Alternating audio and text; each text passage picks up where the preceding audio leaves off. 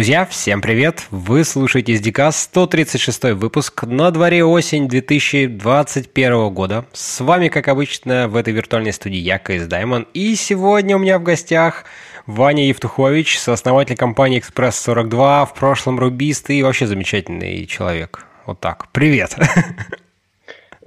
Привет, Кость, да. Слушай, ну расскажи немножко про себя, а может быть не все тебя так как бы знают, э, так сказать, широко известен в узких кругах, там в мире девопса то уж точно тебя все знают, но наверняка в целом Ну слушай, такой... давай, я не знаю, мы вроде с тобой обсуждали, что может быть я вообще расскажу, как в IT попал, это само Потому собой. Так я же говорю, ну, как бы начнем мы с самого вот, главного. Я всем но... задаю этот вопрос стандартный, так что тебе тоже да, не да, минует да. Ну, участь сия.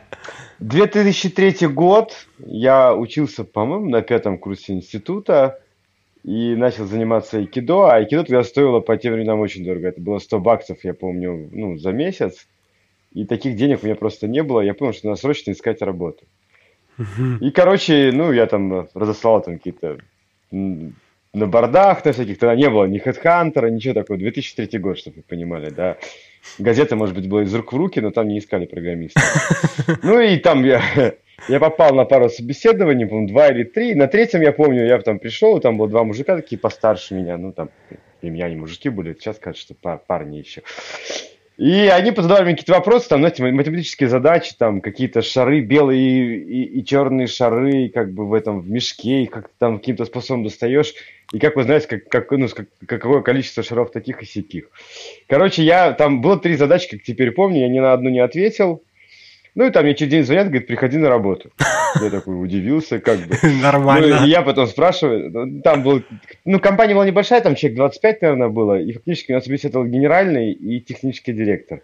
Я там через какое-то время техдира спросил, ну, мы уже там закорешили с ним, пивко иногда ходили пить. Говорю, а говорю, а чего мне на работу взяли? Он говорит, так из, ты из МФТИ? Говорит, мы всех из МФТИ берем, потому что у нас генеральный из МФТИ. И, говорит, и я из МФТИ. Поэтому у нас как бы... А ответил, не ответил, вообще дело не важно. Как бы они брали студентов, на стажировку. И понятно, что профессиональных знаний бессмысленно спрашивать, да, но откуда у студента как бы на стажировке профессиональные знания. Там какой-то такой базис, короче. Ну, вот МФТИ брали всех, так я попал в IT. А потом вот я в этой компании отработал, не помню, сколько, наверное, года три или четыре. А чем, что-то там программировал, да, что-то? Ну, смысле, чем занимался-то? Ну, это, это было веб, это был веб, тогда я начинал вообще, чтобы вы знали, с Cold Fusion, а это был такой э, платный аналог PHP. Э, но не очень популярный он был в те краях, в те годы. Не очень популярный, ну, как бы какая-то коммерческая штука была, мы, я вот начинали на нее, а потом наш техдиректор, он выучился на этого, там, Microsoft Certified Professional, и мы, короче, перешли на .NET Stack, блин, .NET Stack, и как теперь помню, это было .NET 1.1. То есть это было вот, ну, совсем-совсем суровый такой язык, в нем даже, ну, дженериков не было, то есть там это было такое вот. Но все равно там, с другой стороны, он был уже тогда, ну, то есть всегда, я имею в виду, с этим, с garbage коллектором, ну, и писать было сильно попроще, и так я попал вот в мир веба, потом в мир .NET, Плюс там случилась со мной как бы моя вторая такая параллельная ветка развития, связанная с базами данных. Я как только пришел на работу, мне вот мой технический директор говорит, вот тебе книжка, вот такой там да, толстую-толстую книгу выдал. И это была подготовка к экзаменам э, Microsoft SQL Server 2000. Как теперь помню 2000? Я сдал по нему два экзамена, том как бы вот, ну, читаешь книжку, проходишь эти тесты, как бы там что-то экспериментируешь. Это э, это сейчас там больше экзаменов. Тогда по сиклу было два экзамена. Это администратор и программист по сиклу. Как бы. Ну, собственно, я оба теста сдал, и с тех пор как бы у меня наладилась дружба там, ну, с базами данных. После этого там я по Postgres, как, ну, это уже позже это самое. Mm-hmm. Значит, я там отработал какое-то время. А меня очень прельщал этот э, open source. Я не знаю, то есть, наверное, в FTI там было, у всех Linux стояли на компах, да, то есть, вот как бы, если ты там не в open source и пишешь на каком-то проприетарном говне, то есть, ну, как бы, вообще никакого. Не котируешься, в общем, так сказать, в комьюнити, ну, как не, ну, как говорить. Бы это продажная тварь, понимаешь, просто как бы вот, ну, даже, наверное, хуже, понимаешь. И, короче, ну, там, свободно, я не знаю, как это получилось, я про язык Руби узнал из журнала Компьютера. Кто-нибудь помнит такой журнал? Ну, я-то помню, да. Раньше ну, было... Наверное, те, кто постарше, еще ну, ну застали как бы, его, конечно же. Ну, там уже, там те помоложе, говорят, все, old fuck, как бы можно выключать уже как бы выпуск, ну, потому что вообще кошмар, как бы. А не было вообще никакой информации, ничего не было, форумов не было, там интернета не было, то, что вы понимали, там, какой-нибудь 2000 год в Вологде, интернет был 14400 по модему, да, и там, условно, там были окна, когда он был подешевле, чтобы, ну, и ты там выбегал в интернет, что-то там все быстренько скачивал, что хотел почитать. Слушай, ну у меня, а у меня я, знаешь, коль ты вспоминаешь, у меня в те года тоже было Россия онлайн, ролл, как бы, да, и у них, значит, угу. самый дешевый тариф бесплатно с двух ночи, там, типа, до шести утра, и вот ты, такой лупоглазый студент, ночью в два часа заводишь будильник, чтобы проснуться, чтобы поставить на скачку что-то там, потому что, как бы, дешево, а качать, скачать, хоть что-то же хочется скачать, понимаешь? Знаешь. Ох, блин, да, ну были времена, что говорить.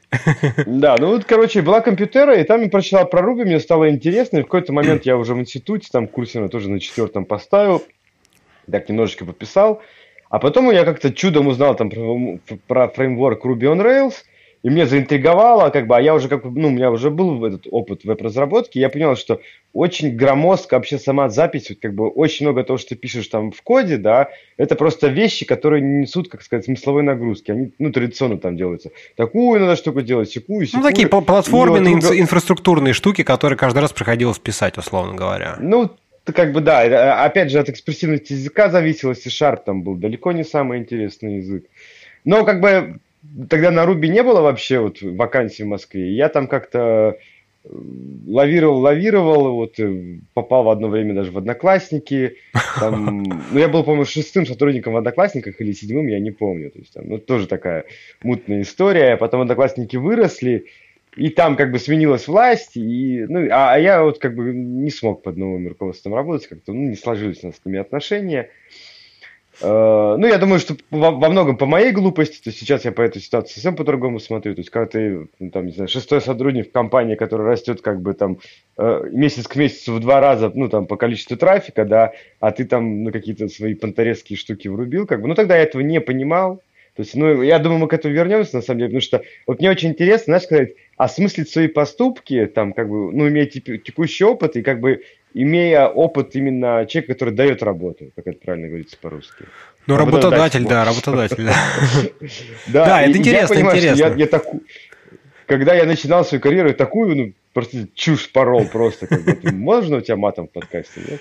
Ну, вообще до этого не было, да, поэтому... Ну, тогда я не буду. Не, просто потому что у тебя там Е поставят, там, я понимаю, что это будет. Я, я буду заменять э, эвфемизмами, короче, подходящими. Ну, и вот там, поработав в Одноклассниках, я потом куда-то еще попал, там по PS, даже на PHP успел пописать, на, ну, полгода, наверное. И потом я нашел свою первую работу на, на Ruby. И вот так я стал рубистом, а там, поскольку там был достаточно высоконагруженный сервис, и там в Postgres вообще никто толком не умел, мне пришлось еще параллельно выучить Postgres. Но на самом деле там даже немножко другая предыстория. Мне когда было скучно там, на одной из своих работ, это был так жуткий около гасушный корпорат, я угу. просто час э, времени, вот у меня, допустим, рабочий день до 6, я с 5 открывал просто книжку по Postgres, ну, в электронном формате, даже не книжку, а документацию Postgres, и прям подряд читал все, я помню, прочитал всю книгу, кроме того, как C-extension написать в Postgres. И вот как бы у меня какая-то, знаешь, картинка Postgres в голове появилась, и там я попал буквально через какое-то время на работу, где Postgres надо было хорошо знать, и мне это все очень сильно пригодилось. Ну, еще бы, и... еще бы.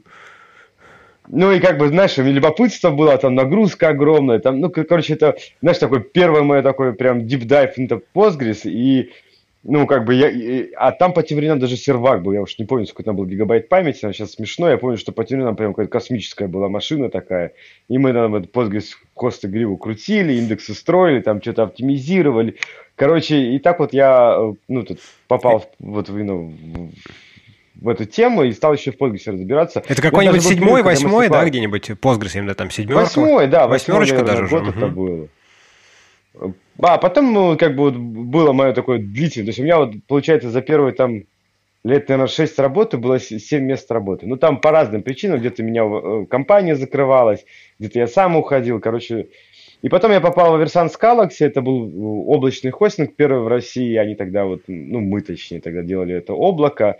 Но там была другая история, что технологически там как бы вот вся тусовка ну, с Galaxy, она прям реально очень сильно людей продвинула, потому что сложная задача, не было ничего готового по, тем временам, да.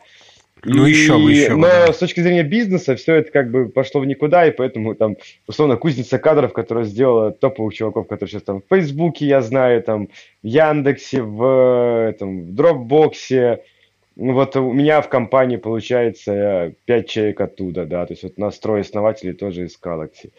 Это было мое предпоследнее место работы, после как бы, когда я понял, что все облако не полетит, и мы как бы занимаемся там фигней, там, и, скорее всего, зарплату будут задерживать. Я ушел, это мое последнее было место работы, это «Злые марсиане», и там я руководил командой рубистов, и мы делали русский группон. Ну, тогда тоже это было, ну, понимаешь, так сказать, вот тоже же такая обидная история профессиональная, для меня, по крайней мере, да, я когда в Группон пришел, там было, ну, там порядка 10 миллионов пользователей, да, то есть я понимаю, что там дофига людей, которые мечтали, вот, 10 миллионов пользователей, ну, сложный продукт. А для меня это было, ну, блин, после одноклассников, где вот я помню, мы там 6 отмечали, 8 миллионов отмечали, а потом говорит, слушай, а сколько у нас там пользователей? А кто говорит, по-моему, 15, как бы, да? Ну, типа того, плюс-минус. Да, да, да, ну, то есть, понимаешь, как бы, и мы пришли в Группон, то есть для нас это вообще было, ну, мы, у меня с моим партнером текущим, с Никитой пришли, да, он там больше за инфраструктуру отвечал, а я как за разработку. И для нас не было сложных задач. То есть, казалось, там огромный нагруженный сервис, там, да, там 10 миллионов пользователей, там постоянно какие-то это самое. Но для нас было, вот, ну, как бы, знаешь, вот такая рутинная, обыденная рутина. И это, конечно, меня как-то угнетало. Я думаю, блин, что-то я в жизни делаю не так, потому что неужели все не осталось тех задач, которые как бы вот для меня были бы вызовом. Э, и параллельно, поскольку как бы я был одним из первых рубистов России, там мы совместе с Олегом Балбековым организовали это Ruby on Rails, как она называлась? Ты про подкаст или Короче, про... Ruby on Rails... А, не, конфу, не, не, конфу которая? Угу.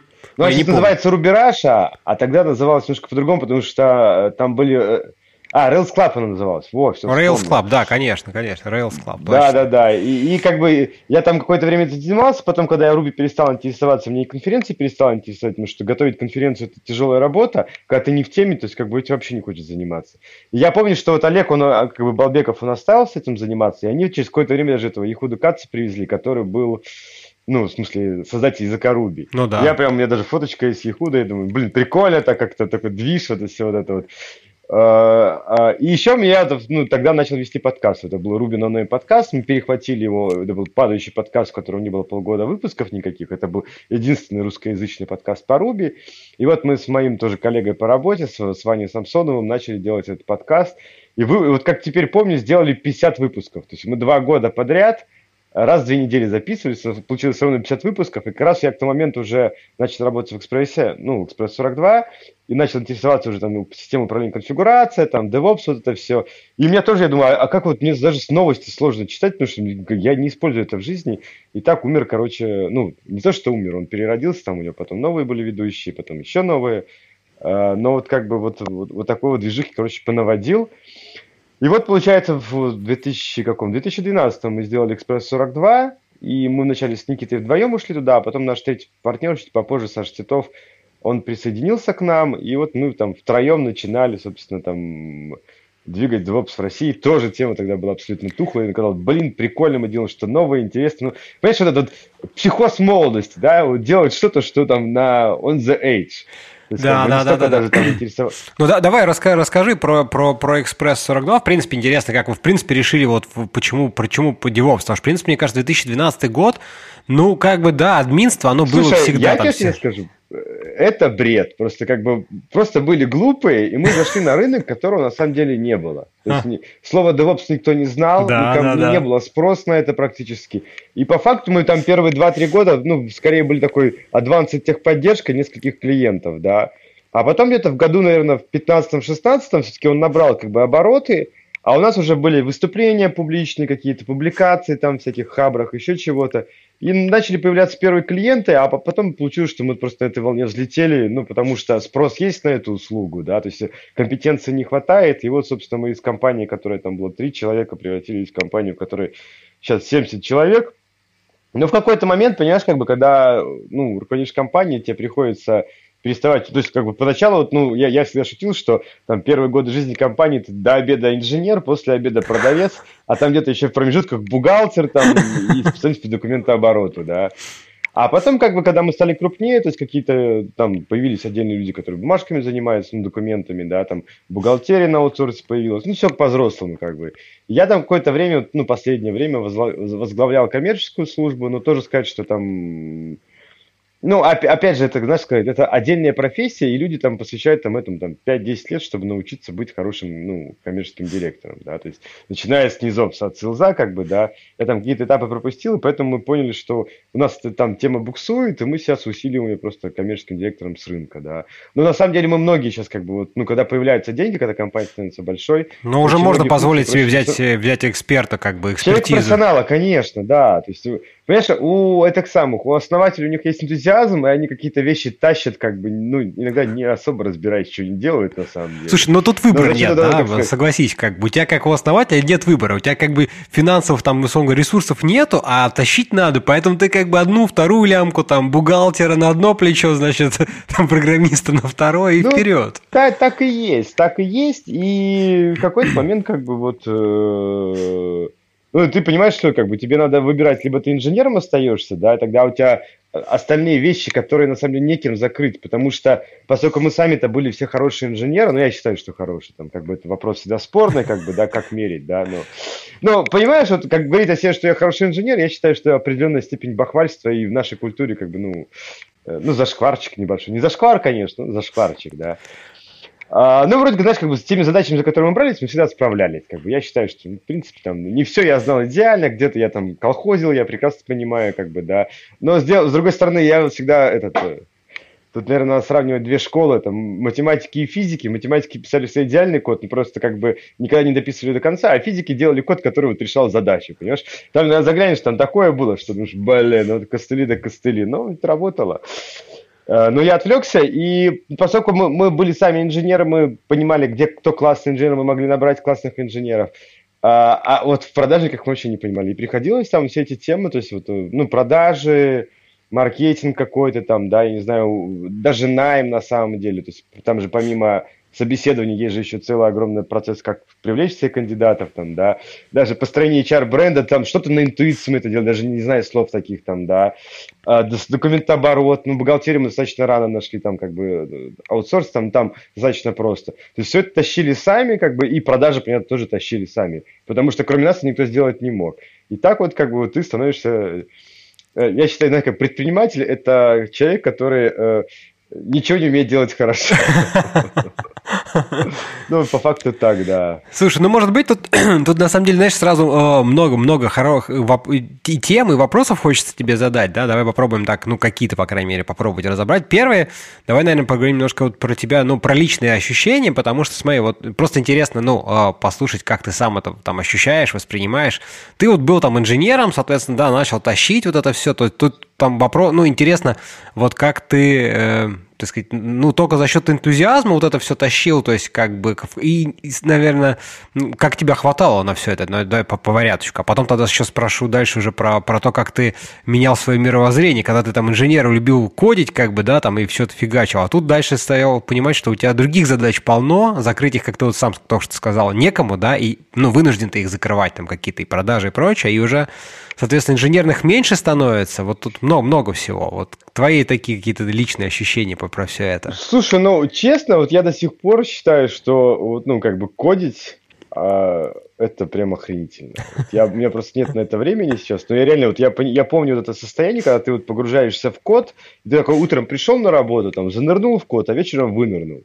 И вот это ощущение вот такого, знаешь, по мне это медитация чистой воды, да, то есть как бы, когда ты ощущаешь, и если ты нормально работаешь, у тебя же в конце каждого дня вот виден прирост, ты понимаешь, что ты сделал, вот как бы, да. И мне прям очень это нравилось, особенно когда э, я там стал, ну, такой постарше инженерчиком, да, и уже ну, там, проекты тащил, то есть, условно, там, я, я прекрасно понимал, что происходит там с большими сложными проектами, и я не с точки зрения управления проектом, а именно внутри айтишной системы, да, и там у меня, вот, знаешь, у меня был такой пик моего вот, ощущения профессионализма, э, ну, там, на, на одном из проектов, ну, там тоже большой, крупный был, и там все легло, я-то не буду просто имен говорить, uh-huh. и там все бегают, а, пожар, пожар, и я зашел в консоль Postgres, я помню, минуты три посидел, ввел волшебную команду, как бы, и все поднялось. И я знал, что в команде нет ни одного человека, который даже я толком могу объяснить, что я сделал.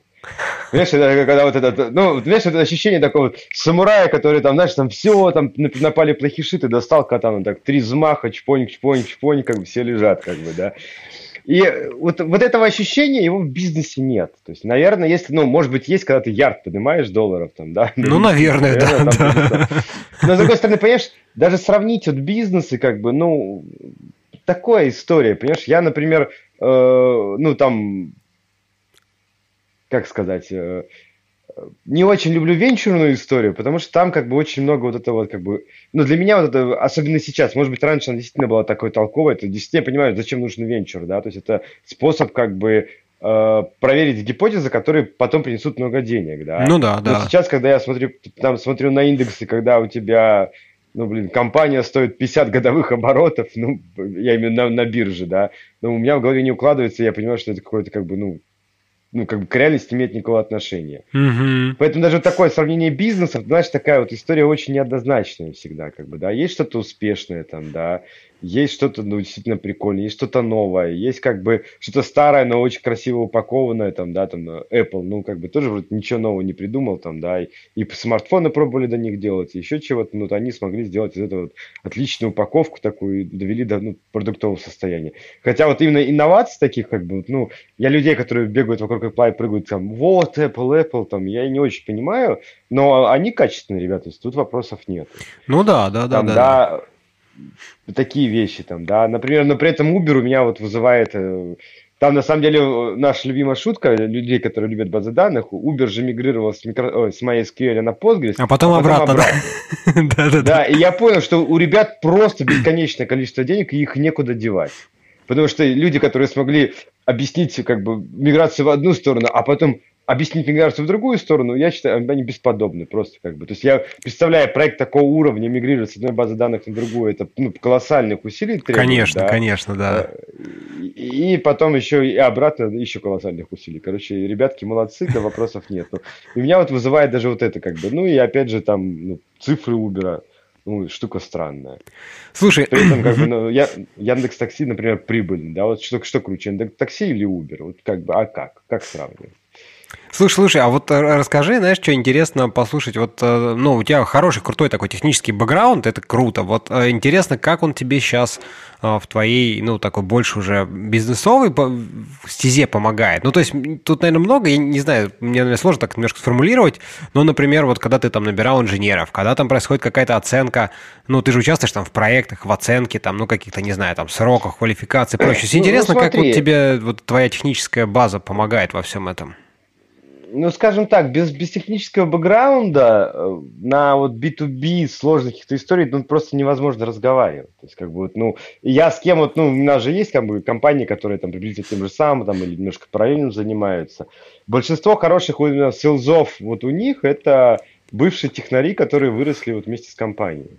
Угу. Ну, потому что, понимаешь, вот э, невозможно как бы на этом, на языке бизнеса, да, там, рассказывать про то, как кубернетисы бороздят просторы, там, э, не знаю, дата да, э, ну, потому что, как бы, ты даже не понимаешь, что это происходит, о, о чем люди разговаривают, да, и тут, как бы, наверное, в этом смысле помогало, то есть, как бы, когда ты на, на встречах можешь в переговорах вести, ну, ты понимаешь, о чем говорят, банальная история, но ну, плюс, понимаешь, как бы тебе невозможно повесить лапши на уши. То есть, вот в принципе, да, то есть, как бы там же, когда там, ну, ты, допустим, э, с кем-то разговариваешь, ну, по технической тематике, да, и, и ты понимаешь, вот, как бы, правда-неправда сразу. То есть, как бы, в этом смысле очень классно быть в предмете, э, не знаю, мне до сих пор, как бы, нравится. То есть, я, как бы, не хочу до конца заняться инженерией, я просто думаю, как ее применить, как бы так. Да, да. Ну, Слушай, а вот тут тоже интересно, ну, мир как бы активно-то развивается, да, и если ты говоришь, что тебе знания такие помогают, то ты что-то делаешь для того, э, ну и считаешь ли нужным что-то делать для того, чтобы оставаться, ну не то что в тренде, это дурацкий такой термин, но имеется в виду быть в курсе текущих технологий, ну потому что, как бы, знаешь, там, условно говоря, когда-то, не, да, там, DevOps не DevOps, но не было ни кубернетисов, ни докеров, мы все спокойно админили, админили сервера, заходили, там, не знаю, Human install, PKG install и все дела, да, и все, в принципе, все работало, ну вопросов нет. Но потом появились всякие эти контейнеры, виртуализация. И вот как бы волна всего этого, она же движется, да, и вот э, насколько здесь, э, как ты считаешь, важно, ну, э, человеку там... Слушай, ну, у меня, знаешь, такой ответ на это достаточно простой. Есть, как бы, если есть хорошая база, ну, а это, ну, я имею в виду такая вот прям, знаешь, основа, то ведь ничего нового не появилось за последние пять лет, такого принципиально, да, там есть хайповые вещи, там, Kubernetes, там, тра но, в принципе, э, если тебе не надо самыми руками его настраивать, то понять, что такое Kubernetes, понимая, как работает там, ну, я не знаю, шедулер какой-нибудь, да, как сеть устроена, там, я не знаю, как дисковые хранилища работают, да, угу. то понять, как бы, в общих чертах, что такое Kubernetes, там, потратить на это, не знаю, там, один вечер, как бы. Э, понятно, что ты не сделаешь проект на Kubernetes после этого, да, но ты сможешь спокойно поговорить и задавать, как бы, ну, как сказать, осмысленные вопросы по этой теме. Это не проблема. И так по любой технологии, на самом деле, если у тебя, ну, база есть. Понимаешь, э, а ничего не поменялось, там, TCP-IP, как бы, стейк, как бы, ну, как был, так и остался, там, да, IOPS там никуда не делись, там, ну, и условно, там, компьютеры как состояли, там, из трех деталей, там, память, процессор, там, и диск, как бы, ну, еще сетевой интерфейс, ну, все то же самое. И в этом смысле, как бы, не, не такой большой, как бы, э, не такая большая скорость развития всего этого, да, чтобы считать, что прям, ну, все новое, да. Все айтишечка ведь она тоже не очень быстро развивается. То есть, как бы, все концепции, которые там реализованы в 2000-х были, были придуманы в 60-х. Ну, да, да, да, элемент, да, Ну, база позволила там, когда, ну, реально, компьютеры стали дешевле стоить, там, начали чего-то, как бы, вот, э, такой движ появился технологический, да. Мне, на самом деле, вот, знаешь, что интересно, что вот я так э, краем глаза подглядывал в ML, Угу. И вот ML там пять лет назад был на хайпе, а сейчас это все как бы вот он уже устаканился, понимаешь, оттуда вот секс тоже ушел.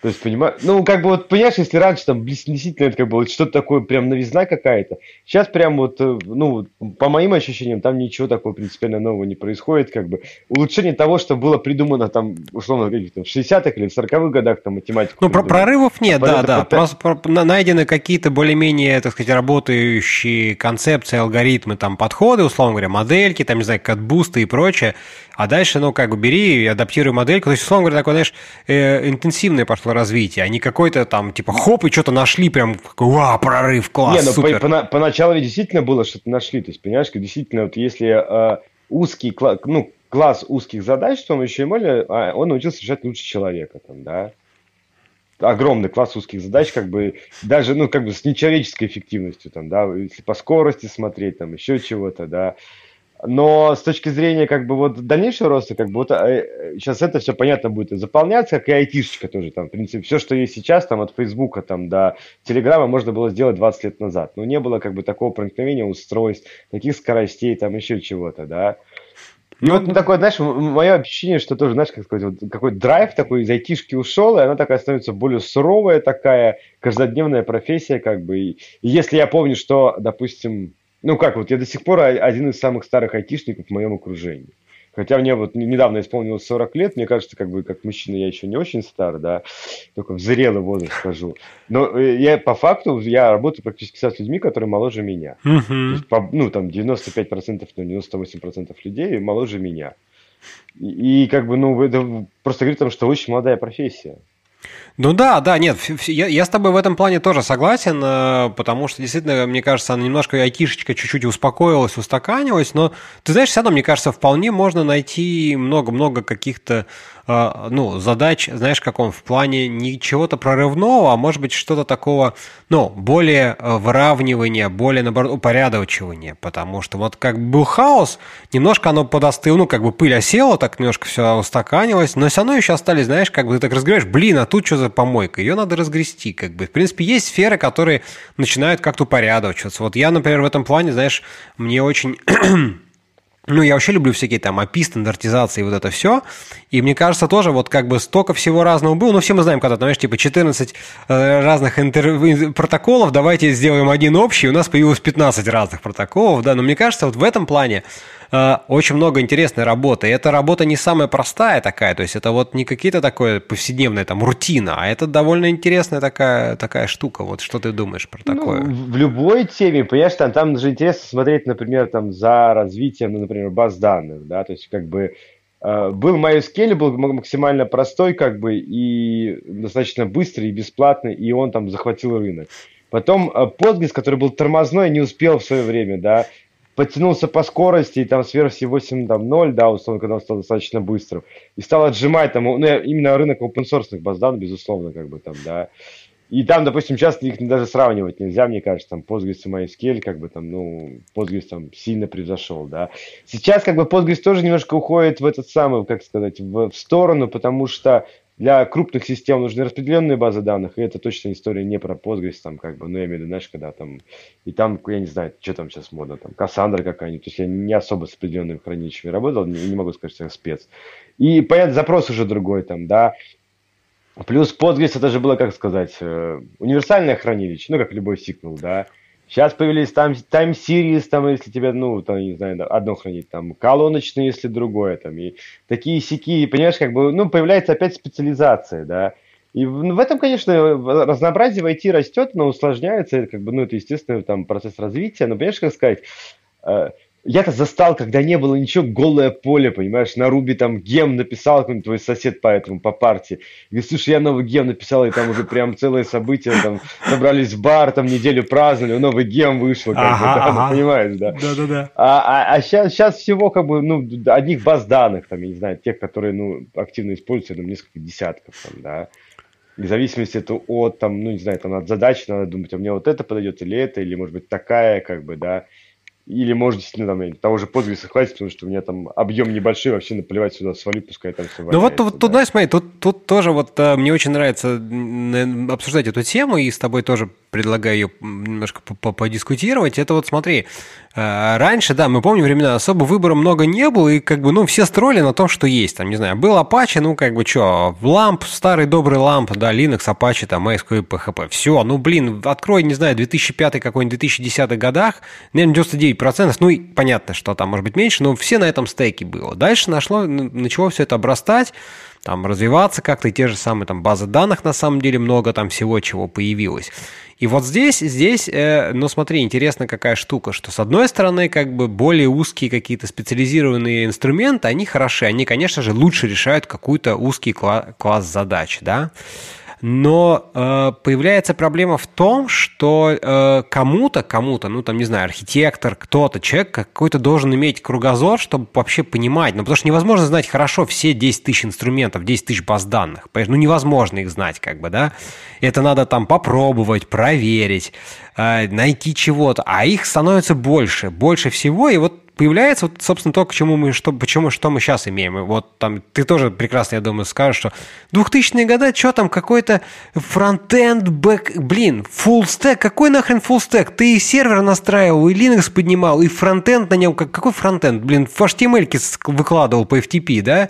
И все ты знал, умел. А сейчас, извини, я там только React.js девелопер, я, значит, что, какой, я TCP/IP, я не знаю, я на JS пишу, на React, я больше ничего, ну, блин, простите меня, что я всегда так немножко загоняюсь на фронтендеров чуть. Они, безусловно, есть хорошие во всех специалисты, во всех областях, но я про то, что очень сильная вот эта фрагментация, и вот ну, как ты на все это смотришь? Как бы вот, вот мне кажется, что сейчас мы, знаешь, ну, в принципе, в IT проблема, дефицит людей, как бы хороших, они всегда был, есть и будет. Но мне кажется, сейчас э, становится на первый план выходит проблема не в том, что там, ну, программистов каких-то рядовых, там, узкоспециализированных найти можно, но значительно меньше людей, которые могут э, с широким кругозором как-то вот это все немножко охватить. Из-за чего? Потому что вот я сталкиваюсь просто с какими-то проектами, мне просто интересно тоже твой опыт послушать, у вас много проектов, вы как бы видели разные, да, повидали что люди делают какую-то штуку, а ты на них так подходишь, смотришь, ребята, а зачем вы так, зачем вы через, через снизу до гланта-то пытались тянуться, как бы, понимаешь, когда вот же тут прям вот она же другой инструменте, который для этого, а мы не знали, мы как бы никогда не использовали. Вот как ты вот, вот, вот эту проблему видишь? И видишь ли ты эту проблему, ну, в принципе? Да не, ну она, безусловно, есть, как сказать. Но у тебя тут история как раз вот про архитектора. Архитектор это все-таки, знаешь, как сказать, это человек, который э, выучился с самых низов, ну, есть люди, которые, ну, они всегда есть, они всегда будут, которые как бы, ну, копают глубоко и много, да. То есть, ну, там в, в силу способностей, во-первых, интеллектуальных, во-вторых, как бы, знаешь, такое неуемное любопытство, то есть есть такие вот и э, хороший архитектор, понимаешь, если он знает базу, то есть как бы, да, ну, все равно как бы, база есть какая-то, да, есть какие-то вещи, которые базовые. И пользуется просто, ну, соответствующей литературой, там, не знаю, сейчас же вот есть тема с радарами, да, ну, там, не знаю, самый популярный этот Sotworks, наверное, техрадар, он сейчас, по-моему, только ленивый техрадар не выпускает. Ну да, да, и, да. В принципе, понимаешь, как сказать, если не торопиться, да, а брать там то, что Adopt, ну, посмотрел, вот в этом году в Adobe добавилось там 5 новых технологий. Ну, потратил ты 5 вечеров, как бы, ты обзорно понимаешь, говоришь, окей, вот это вроде как закрывает эту проблему, запускаешь пилот, говоришь, вот, пацаны, есть такая фигня, вот вам неделя времени, вот такие-то у нас требования, да, пока, ну, покажите, какой будет результат. Они говорят, нет, говорят, не, неприменимо в нашем там, случае, да. Ну, то есть, как бы, история с пилотированием, она же очень логичная, да, то есть, как бы, мы берем вначале какой-то такой легкий пилот, чтобы попробовать, работать, не работает. Потом берем какой-то живой проект, там, внедряем какую-то новую технологию, смотрим, как оно летит. И если все классно, масштабируем на всю компанию. То есть там же историй никаких нет, типа, ну, других. И mm. с, там с инструментами, там с любыми то же самое. Просто что вопрос, что это, как знаешь, ну, на самом деле, мне кажется, в любой профессии так. То есть мы, мы просто, ну, там в сторону не ходим, да, ведь там конференции хирургов там собираются каждый год и не обсуждают там новые способы там операций, там.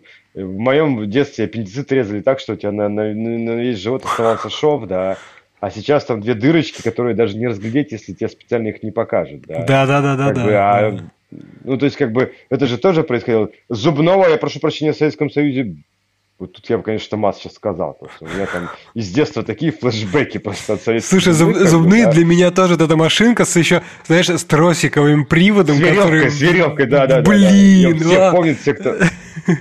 А сейчас вроде ходишь, даже как бы, у меня, знаешь, я понимаю, что у меня психологический страх зубного до сих пор еще от Советского Союза. Но сколько раз я не ходил, комфортные, эти красивые девушки, там, те улыбаются, все там вставили в рот так, что лежишь такой, что это самое. Все сделали, там, укололи, отошла эта заморозка, счастливый человек. Да, да, да, То да, да. все равно все да. А это человеческое тело, оно там, сколько там, последние, там, не знаю, миллионов лет несколько не менялось, да. И все равно там как бы в профессии постоянно происходит развитие. В любой профессии происходит так. Просто что есть люди, как бы я вот называю, это мне слово есть такое любимое, колхозники, да. Там, например, даже как, ну, в любом деле, вот вызови этого, не знаю, что-нибудь сломается у тебя там в квартире, сантехника, да. А вот ты же, вот, например, вот у тебя вот поставят 10 сантехников, и вот скажи мне, какой из них нормальный? Который сделает так, чтобы все работало, аккуратно будет и через там, полгода не потечет заново. И у тебя нет способа даже их отличить, как бы, да. А вот тоже этот чувак там знает, вот там вышла новая фигня, вот здесь вот этим надо воспользоваться. В такой ситуации вот надо, блин, понятно, здесь вот это, здесь надо вот так сделать, там, да. Там же куча мелочей, там я, э, ну, тут у меня просто личный опыт, это сейчас скажу. Э, решил поставить себе этот м, измельчитель. Ага. Ну, знаешь, на, на кухонную, то есть как бы ты Да, да, вместо слива туда. Я, я, я тоже все хотел, пока руки не дошли. Но мне тоже мы с женой думали. Ну, короче, такой... ну что-то как-то я вот такой думаю, «Ну, куплю, посмотрел, что ну стоит десятку, думаю, да ну вроде как бы фигня полная, там почитал, как почитал, посмотрел картинки, вроде ставится просто, покупаю измельчитель. Прихожу, смотрю, оказывается, что в раковине дырка не того размера. Я такой, блин, ладно. Короче, долго думал, а потом вспоминаю, что у меня мужик знакомый есть, который, ну, как бы, вот, хорошо там в стройке разбирается, я позвонил, говорю, вот так и так. Он мне пять минут объяснял, почему нельзя дырку расширить. Оказывается, там штамповка, чтобы тебя когда сверху прикручиваешь, чтобы у тебя вода не стояла в раковине, там штамповка, то есть там выгнута внутрь вот эта раковина, да, угу. и ты руками это не сделаешь, то есть только надо новую раковину покупать. Окей, я пол час искал в интернете, какая раковина. Во-первых, размеры, во-вторых, у них разные там названия, накладные, что-то врезные, я такой, блин, то есть, понимаешь, я думаю, что, ну, вроде смотришь раковина, а оказывается, это как бы целый там класс устройств, который называется раковина. Определенно там размера дырка, там, оказывается, там два, два типа дырок есть, как бы теперь я знаю, да. Ну, ладно, короче, вот я, я сгонял, купил эту раковину, думаю, а как ее, ну, знаешь, купил, смотрю, у нее там нету этих креплений. Я, понимаешь, я хорошо, что мужика спросил, говорю, мужик, а как эту раковину прикрепить? У нее же крепление-то. А, я, я которая сняла, с креплениями была. Говорит, как берешь этот, как она, ну... Паста, силикон, паста силикон, такая, да, да. Нет, на силикон... Силиконовый гель, да, вот это. Да, она говорит, ну силиконом промазываю щепоньку, я там через сутки, говорит, это прилипнет. ну, блин, а, говорю, а где его продают? Ну, он говорит, спустись там, короче. Ну, вот я, понимаешь, и казалось бы, простая вещь, так вот в голове думаешь, как, ну, э, берешь э, измельчитель, прикручиваешь в розетку, в, в, в, в канализацию и все. Два дня. Вот понимаешь, а, а я понимаю, что если бы человек разбирался в этом, ну вот у него реально это был бы где-то час, да? Ну вот да, да, да. Вся, да. вся разница, понимаешь? И вот как бы тут история то же самое, что в айтишечке надо вот как-то вот вычислять, особенно это важно, может быть, не так самим айтишникам, как бизнесом, который себе будет человек, который будет технические решения ключевые принимать. Вот как выбрать? Представляешь, ты вот занимаешься, не знаю, там, продажей, не знаю, этих э, детских игрушек. И вот у тебя огромный магазин, там огромный ассортимент. Ты понимаешь, блин, сейчас все уходит в интернет, детские игрушки подавно все в интернете, да. Вот мне нужно как бы вот человека, который мне вот скажет, что нам надо в компании, что сколько это будет стоить, чтобы это было не очень дорого, да, и чтобы было это современно. И вот от, от этого выбора, вот этого там, технического директора, там, или, я не знаю, там, Chief Information Officer, кто как называет, там, да, в зависимости от размера, там, еще чего-то. Ну, да-да-да. Очень много зависит. А ты не можешь оценить этого человека. Вот как оценить, я не знаю, там, хирурга, да, вот стоит 10 хирургов, скажи, кто нормально режет. А причем самый прикол, у меня э, жена отца, она врач, ну, по образованию. И она говорит, что внутри тусовки все знают, кто что из себя представляет. Uh-huh. Вот, понимаешь, как внутри, внутри айтишной тусовки, то есть, как бы, ну, ты же поговоришь, говоришь, слушай, ну, вот здесь он как бы слабоват, вот здесь он сильно, но в целом нормально, как бы, да, то есть, как бы тянет, да. И внутри врачебной тусовки все то же самое. То есть она говорит, что вот смотри, она работала в этой в зубной клинике в огромной, Говорит, слушай, короче, если к зубами надо было идти, говоришь, а кому идти? Говорит, вот идешь вот к этому просто, и все. Ну, она там как бы записывала, помогала все это сделать. Uh-huh. И я говорю, а почему у вас же там 20 человек работает? Говорит, ну, как бы это похуже, этот здесь как халтует, а вот прям вот это все хорошо. И то же самое войти как бы, и тут как бы, тут история, если для себя лично, да, ну, не знаю, это же Конечно, профессиональный, непрерывный профессиональный рост – это заболевание психическое, мое личное мнение. И почему я так считаю? Потому, потому что людей, которые этим занимаются, сильно меньше, чем тех, кто как бы привыкли, вот, знаешь, как бы устроился удобно, как бы. И, и все, да, все нормально, да. И все нормально. И поскольку тех, кто вот реально, ну, у кого психоз от постоянного обучения, это мизерный процент, ну, относительно мизерный, то есть, как бы, ну, моя оценка 5-10%, да, то я считаю, что это психическое отклонение. То есть большинство людей этого не делают. Соответственно, вам нужен как бы ненормальный человек, как бы, ну, там, если ты хочешь себе хороший технический директор, должен быть ненормальный человек, который, чтобы он был всегда, как сказать, на гребне волны, да, но при этом, чтобы он не был излишним, как сказать, реформатором, потому что когда, ну, всякую как в продакшн тащат, это тоже плохо. Понимаешь, это тоже золотая середина должна быть, как бы, да? Ну, как обычно, как обычно, да, что крайние крайности, так сказать, они, в общем, плохи в любом виде, на самом деле, в любую сторону, как бы крайность штука такая. Слушай, ну, давай немножко вернемся еще вот как раз про команды, про, так сказать, про, про найм. Просто интересно, э, как вы решили... Ну, немножко здесь проще, конечно, когда ты сам айтишник, и там нанимать новых айтишников немножко проще, чем э, выбирать одного сантехника из десяти, как бы, когда ты не в этой теме не, не очень силен.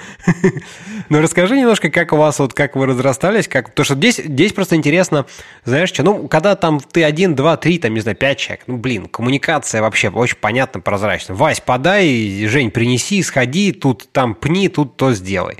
Да, вот э, как бы все тут где-то где рядом в пределах, там, не знаю, досягаемости руки, условно говоря, в комнату можно собрать. Да, вот дальше интересно, когда задач больше и приходилось расширять, ну, надо расширяться. Интересно про вопрос там, делегирования, в том числе каких-то ну, решений, соответственно, ответственности и вот этого всего. Вот э, можешь немножко рассказать? Ну, слушай, тут как бы ведь чаще всего тоже все давно придумала, просто мы этого не знали, когда компанию делали, да. То есть э, компания устроена иерархическим способом все. То есть, как бы, ну, я вот в бирюзовой организации не особо верю, хотя сейчас это модная тема, я даже книжечку прочитал, я немножко в сторону сейчас сделаю это отступление к бирюзовой организации. Давай. Я, понимаешь, как бы был влюблен немножко в эту историю, и там Valve всем вставил в пример, а потом почитал, как бы вот, ну, есть какая-то темная сторона Valve, как бы есть то, что они там позиционируют, как вот эта свобода определенная. А я почитал, как, как это вот люди, которые оттуда увольнялись, какие там фидбэки были. Короче, люди остаются всегда людьми, и с этим ничего сделать нельзя, как бы, и сделать бирюзовую организацию должны быть бирюзовые люди для этого. То есть реально проработанные, без этих самых, абсолютно открытые. И вся компания должна быть таких, потому что как только один появляется, который, о, говорит, какое шикарное место, да, то есть как бы там начинается... Можно схалтурить, пока тут все другие вокруг, так сказать, там фигачат. Да, да, да, бирюзово бирюзует, как бы, да. Ага. И я не верю в бирюзовые организации, там, ну, там, размером больше, не знаю, там, 8, может быть, 15 человек, как бы, когда у всех есть личные отношения друг с другом, да, и есть какие-то, ну, как бы определенные договоренности, обязательства друг перед другом, в том числе, как бы, я не знаю, там, ну, работа. А когда большая компания, ну, честно не верю, и там начинается, ну, как бы, ну, обычно человеческие там свойства. Подсидеть коллегу, там, да, кого продвинуть вверх, там, да, там же все равно, как бы, у нас у всех есть амбиции, и тут вопрос, как бы, у кого-то больше, так сказать, э, этичность в том смысле, что он считает, что так нельзя делать, кто-то считает, что так можно делать, там разные же способы вход, как бы. Uh-huh. Но я скажу так, что после какого-то количества людей в компании, в любой, начинается политика, да, и, ну, задача там руководства компании сделать так, чтобы политика над, над здравым смыслом не перевешивала, да, но она будет присутствовать всегда, это как бы это абсолютно нормально. Соответственно, как бы рост компании – это построение иерархической структуры, где как бы э, э, ну, чем человек выше по этой структуре, тем за больше кусок он отвечает. И, соответственно, там вопрос в том, чтобы как превратить, вот, ну, уменьшить, сказать, коммуникативную нагрузку на человека снизить. Потому что, прикинь, если, допустим, ну, условно, у, у там, начальник какой-нибудь там техслужбы банка, там, подчинение тысячи человек, он не должен общаться с тысячей людьми. Ну, это просто ну, физически невозможно. Физически да. невозможно, конечно, да, да. Да, но окей, тогда э, какая информация должна к нему поступать, чтобы он понимал о том, что эти тысячи людей делают хотя бы приблизительно, да? И вот это как бы эта история вот как бы про Э, что важно, что не важно в коммуникации ну, ну, между разными слоями, там, да. Условно, когда мы там вместе там втроем сидим в одной, ну ладно, в пятером сидим в одной комнате, пишем код, я там тим лид, у меня четыре подчиненных, у нас как бы разговор там, ну, на, про одни вещи, да. Когда я как тим лид репорчу там, условно, не знаю, там, как это называется, начальнику департамента, да, или там начальнику, ну, я не знаю, там, какой-нибудь там чиф, чиф тим лиду, да, а он потом уже начальнику департамента.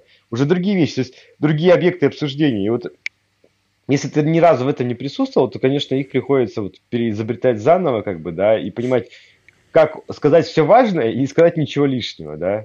Потому что если будешь очень много, очень много говорить, то как бы, ну, тот, кто выше, он просто не сможет все это переварить. А если ты что-то важное ему не скажешь, он не сможет принять правильное решение. Ну, потому что нам на основе каких-то там Э, информации, ему же надо там дальше как-то развивать, там, не знаю, направление свое или еще что-то, или там понимать, где проблемы, где ресурсы подтаскивать, то есть ну, какие-то решения принимать. И вот это как бы сложная задача, но она тоже решаема, как бы где-то здравый смысл, где-то книжки, где-то личный опыт и шишки. То есть ничего такого прям сложного. Но в целом, как бы, ну, моя личная рекомендация, что если хочешь э, делать как бы компанию ну, большую, неплохо было бы поработать в большой компании до этого – но при этом не поработать, как вот, я же работал в крупной компании, я смотрел это все, как, знаешь, вот так вот, с вторжением. Ну да, типа, я что айтишник, я инженер, а вы мне тут со своей этой бюрократией, со всеми вот да, этими отчетами. А, а того, чтобы посмотреть, а почему этот механизм так работает, а как он устроен, да, а почему есть такая должностная сетка, да, ну, как бы у меня таких вопросов даже в голове не возникало, то есть, как, вот, я пришел на работу, говорит, вот тебе компьютер, вот задача, иди там хренач, ну, давай, клавиатуре там, как бы, понимаешь, да, но если ты, например, как бы был я чуть немножечко любопытней, да, то есть не, не в айтишку там как бы, а какие новые там возможности в PostgreSQL версии такой-то, такой-то там, да. Или, о, а что там, какие вот, никогда не писал на функциональном языке, что такое Haskell там, да. И там я вот, я загрузился книжками, там что-то на Haskell даже писал там свободное от работы время. А почему организация устроена таким способом? Ну, то есть, понимаешь, как бы, вот, ну, почему вот у нее, как бы, вот, э, есть вот такие отделы, почему есть такие должности, за что этот человек отвечает, как бы, ну, знаешь, как бы, и это, в принципе, понятная история, они плюс-минус все одинаково устроены, как бы, да, но я этим вопросом начал задаваться, условно, не так давно, лет, может быть, 6-7 назад, да, и я ну, понимаю, когда жизнь заставила, условно говоря, понимаешь? То есть никогда ну, как да, бы... если бы я... Если бы я знал ответы на, на эти вопросы, условно, 22, когда я начал работать, то я бы, э, понимаешь, у меня бы карьера сложилась совершенно по-другому, потому что ты понимаешь, окей, от тебя ждут вот этого на, на, в этом месте, да, и чтобы тебе двинуться дальше, тебе надо показать вот это и вот это, и потому что как бы всегда окна возможностей, для, особенно если ты молодой и перспективный, для тебя открываются, но ты же можешь в них не запрыгнуть, потому что ты, ну, дурак, как я был, например, да, то есть у меня шансов подняться вверх, было до 30 лет очень много, там, я имею в виду по, по карьерной лестнице, да. Я сейчас вспоминаю, сколько из них я не воспользовался, просто по собственной тупизне, потому что, ну, мне прикольно было кодить, как бы, да, а я даже не, не то чтобы не хотел вверх, там, знаешь, создатель выбор, нет, я буду только кодить, и мне не надо вверх. Я хотел вверх, но как бы, мне, знаешь, окна открываются, а, а ты даже на них не обращаешь внимания. И более того, даже делаешь такие вещи, чтобы их закрыли у тебя, перед, ну, захлопнули перед твоей мордой, понимаешь? Ну, что ну, всякую делаешь дичь просто. Не слушай, слушай, а вот, вот тут интересно, знаешь, какая мысль? Смотри, вот мне, мне, мне понравилось, как ты сказал, подумалось, что смотри, когда ты молодой, действительно, как бы, ну, и, и силы есть, там, и амбиции, и всякое такое, но ты э, какой-то, если ты действительно такой, ну, такой прожженный технарь, не знаю, в хорошем смысле этого слова, человек инженерно увлеченный, да, то ты такой, блин, нафиг все это неинтересно, хочу писать код. А потом ты немножко взрослеешь, ну вот как мы там с тобой там 39-40 уже как бы, ну такой возраст для программиста, мягко говоря, выше среднего, да, а, для, для, для айтишника даже в каком-то смысле. Вот, и знаешь, оглядываешься назад такой, вот даже ты сейчас говоришь, блин, вот надо все бы по-другому, да, то есть это интересно, что со временем-то как бы уже немножко амбиции и вот это такой пыл запара, запала-то уже немножко остывает, да? А, а окна возможности тоже уже закрываются, понимаешь? Вот интересно. Ну, это сложная история. Я бы, понимаешь, а, во-первых, э, тут очень много вещей, ты сейчас как бы в одном мы сейчас просто... Ну, ну давай по кусочкам, да, я как обычно намешал.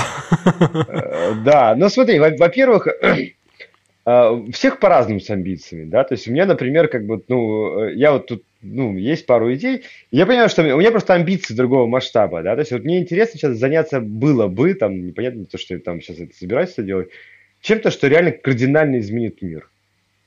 Uh-huh. Вот, понимаешь, вот я, я спрашиваю, а что вот из того, что вот сейчас происходит в мире, там, да, кардинально изменит мир? Я как бы вот, ну, не могу сказать, что то есть мне не было бы интересно поставить там, знаешь, как сказать, свой вензель на, на, на, какой-то новой истории, которая, я не знаю, там, ну, что, какую-то отрасль сильно поменяет, или как бы, ну, там, я не знаю. И в этом смысле, как бы, амбиции у меня есть. Просто вопрос в том, что, э, ну, условно, если ты сделал компанию на 70 человек, то сделать еще одну компанию на 70 человек уже неинтересно, да. Там, наверное, интересно. Ну, я, я, это же тоже такая история, да, это же тоже определенная амбиция. Конечно, была, конечно, да. Амбиция. И в этом смысле это раз. С другой стороны, что как бы, э, э, как его, как сказал один мой очень хороший знакомый, он сказал, э, опыт и алкоголизм побеждают молодость и задор.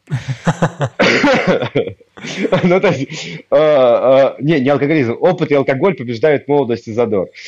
Э, я к тому, что, понимаешь, на самом деле, ну, мое личное ощущение, как бы вот там 35, это вот старт, на самом деле, карьеры, потому что ты уже понимаешь, если ты по сторонам немножечко смотрел, там, ну, как мир устроен, да, и у тебя еще достаточно сил, как бы, чтобы что-то менять. То есть, как бы, я подозреваю, что вот большие дела, как бы, ну, по-хорошему, если ты не, этот, как сказать, тебя попу Бог не поцеловал, да, то есть, как бы, а именно своим трудом, да, в 35-40 начинать делать, потому что есть силы, есть какой-то там запас прочности, в том числе финансовый, да, есть запас прочности в понимании, как бы, ну, как бы, и твои личные эмоции не мешают тебе вести там какие-то сложные переговоры, там, да, о чем-то договариваться, или какие-то истории там, этот сам, ну, потому что, как бы, уже, ну, спокойнее сам по жизни стал. И в этом смысле, мне кажется, что, наверное, просто э, другие окна, и, ну, там, конечно, страха больше, да, что вроде как 40, и есть что терять уже там, да, но, с другой стороны, любая новая история у тебя всегда, э, это прыжок в неизвестность, и там всегда будет место страху. Нет, это вопрос, понятно, да, бы, да. Можно проиграть, шагнув новое? Конечно, можно. Можно выиграть? Конечно, можно. Тут вопрос как бы твоего выбора. Вот я, ты себя спросишь, допустим, через 5 лет, вот у тебя было там окно такое-то, сделать вот это, а ты испугался. Ну, ты честно себе признаешь, что ты, испугался, как бы надо было идти, а ты испугался. И как бы, ну, ты будешь об этом жалеть? Ну, будешь, потому что как бы если ничего в жизни не менять, а рутина засасывает, и жизнь становится серой. Ну, это мое личное мнение, я думаю, большинство людей так, на. Мы же, у нас психика плюс-минус одинаково всех устроена. Темп немножко разный, может быть, да, и понимаешь, вот стать профессионалом, как бы вот, э, ну, бояться за свое место, да, как бы быть такой вот личностью, которая боится что-то потерять. Я, я думаю, знаешь, вот в этом смысле, наверное, возможность как бы разрешить себе что-то потерять, она дает тебе гораздо больше возможностей в будущем, да, чем а, вот это как попытка удержаться за то, что есть, и как-то выше подняться. Ну, то есть любой же рост через падение, на самом деле. Ну, конечно, да, да как-то... Теорию S-кривых, там, даже в бизнесе, то есть захват нового рынка всегда происходит через то, что вначале ты теряешь ресурсы, чтобы ну, нащупать что-то новое, а потом ты взлетаешь вверх, потому что как бы угадал. Ну, либо не взлетаешь, если не угадал. Мне кажется, личная, личная история также устроена. То есть, как бы это всегда определенный риск, всегда определенная такая измена. И более того, знаешь, вот ну, у меня были там за последние, вот, условно, там, пять лет несколько неприятных историй. И вот одна неприятная история там личного характера. Вот в моменте ее переживания это было жутко тяжело. Прям жутко. У меня, знаешь, вплоть до того, что как бы там до депрессии, как бы я помню, да, был период, я прям как-то вот несколько дней просто в кровати лежал, не вставал, ну, потому что оно было настолько хреново, как бы, да. Uh-huh. А вот сейчас по прошествии там вот, ну, этих там, там трех-пяти лет, я вспоминаю, думаю, блин, как же классно, что все это и произошло, я через это прошел, потому что если бы не было того, не было того, что сейчас, а сейчас прям, ну, реально мне нравится, да. Uh-huh. И я думаю, вот это же вот, понимаешь, как бы в моменте, когда ты переживаешь ну, какой-то жуткий негатив и знаешь какое-то ну, ощущение потери, там, не знаю, почвы под ногами, это всегда очень неприятно. Но понимаешь, как бы, когда ты там выбрался, выпрыгнулся и посмотрел на это сверху, ты понимаешь, что вот все эти сложности, которые иногда казались, ну просто все до, до края просто, как бы вот еще немножечко и просто сдохну они тебя растят как личность, не растят тебя как профессионала. То есть, и в этом смысле, мне кажется, очень интересно. Не, я, я, я тоже считаю, что как бы весь опыт, который вот у тебя есть, ну, оглянувшись назад, как бы он сделал именно благодаря, не, ну, благодаря его наличию, его того, что он произошел в твоей жизни, ты есть ну, там том, таким, каким ты есть сейчас. То есть, как бы, ну, потому что не было у тебя опыта, ты бы там, соответственно, там, или не было каких-то переживаний, без, опять, ну, без падений нет взлетов. Все мы же понимаем. То есть, как бы, ну, невозможно подняться ни разу не упав. Как бы это то только, знаешь, вот эти в красивых, так сказать, там в обложках, там и в рекламах, что типа вот там очередной там юникорн и всякое такое. А сколько миллионов, так сказать, было потрачено там э, вниз, так сказать, убито просто, спущено там, не знаю, с обрыва, чтобы это, это взлетело. Поэтому тут как бы, ну, если не будешь пробовать, то, наверное, ничего и не получится.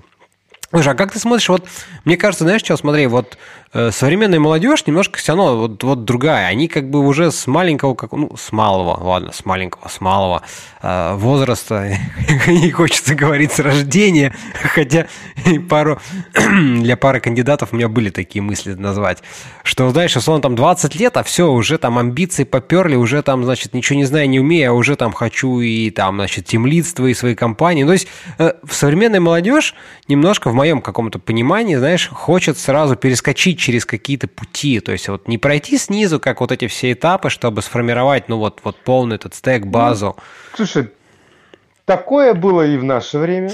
Я прям помню там какие-то ну, отдельных персонажей, там, да, без имен, опять же, которые прям тоже хотели прям вот резко скакануть вверх. Но я скажу так, что взрослые дяди, которые как бы имели определенный политический и интеллектуальный вес, как бы смотрели на себя с улыбкой, как бы стали мальчик, ну, как бы, ну, и у тебя нет шансов, понимаешь, как бы одно дело бизнес, там можно с темой угадать, кто-то взлетает, реально видел ребят, которые там 22 очень хорошо взлетали, да. Угу. Но э, вот именно чтобы ну, смотреть на это как на, как сказать, как на систему нет, невозможно. И тебе, понимаешь, как бы, ну, человеческое общество же так устроено, что ведь есть какой-то определенный ресурс, там, и его делят, да, между собой, там, и, ну, как бы, и как-то между собой, там, условно, любая компания распределяет, там, да. И плюс-минус он, у него, там вопрос справедливости, он всегда такой очень как бы скользкий, да, всех устраивает. И понимаешь, если ты врываешь такой, говорит, я хочу, а что такое, как бы, я хочешь вверх полезть, значит, ты у кого-то другого хочешь подвинуться с этого места, потому что все, все позиции-то заняты всегда. Uh-huh, uh-huh. Потому что мир, в принципе, заполнен, да. Если ты хочешь, чтобы его как-то поменять, он, блин, хорошо попихаться локтями.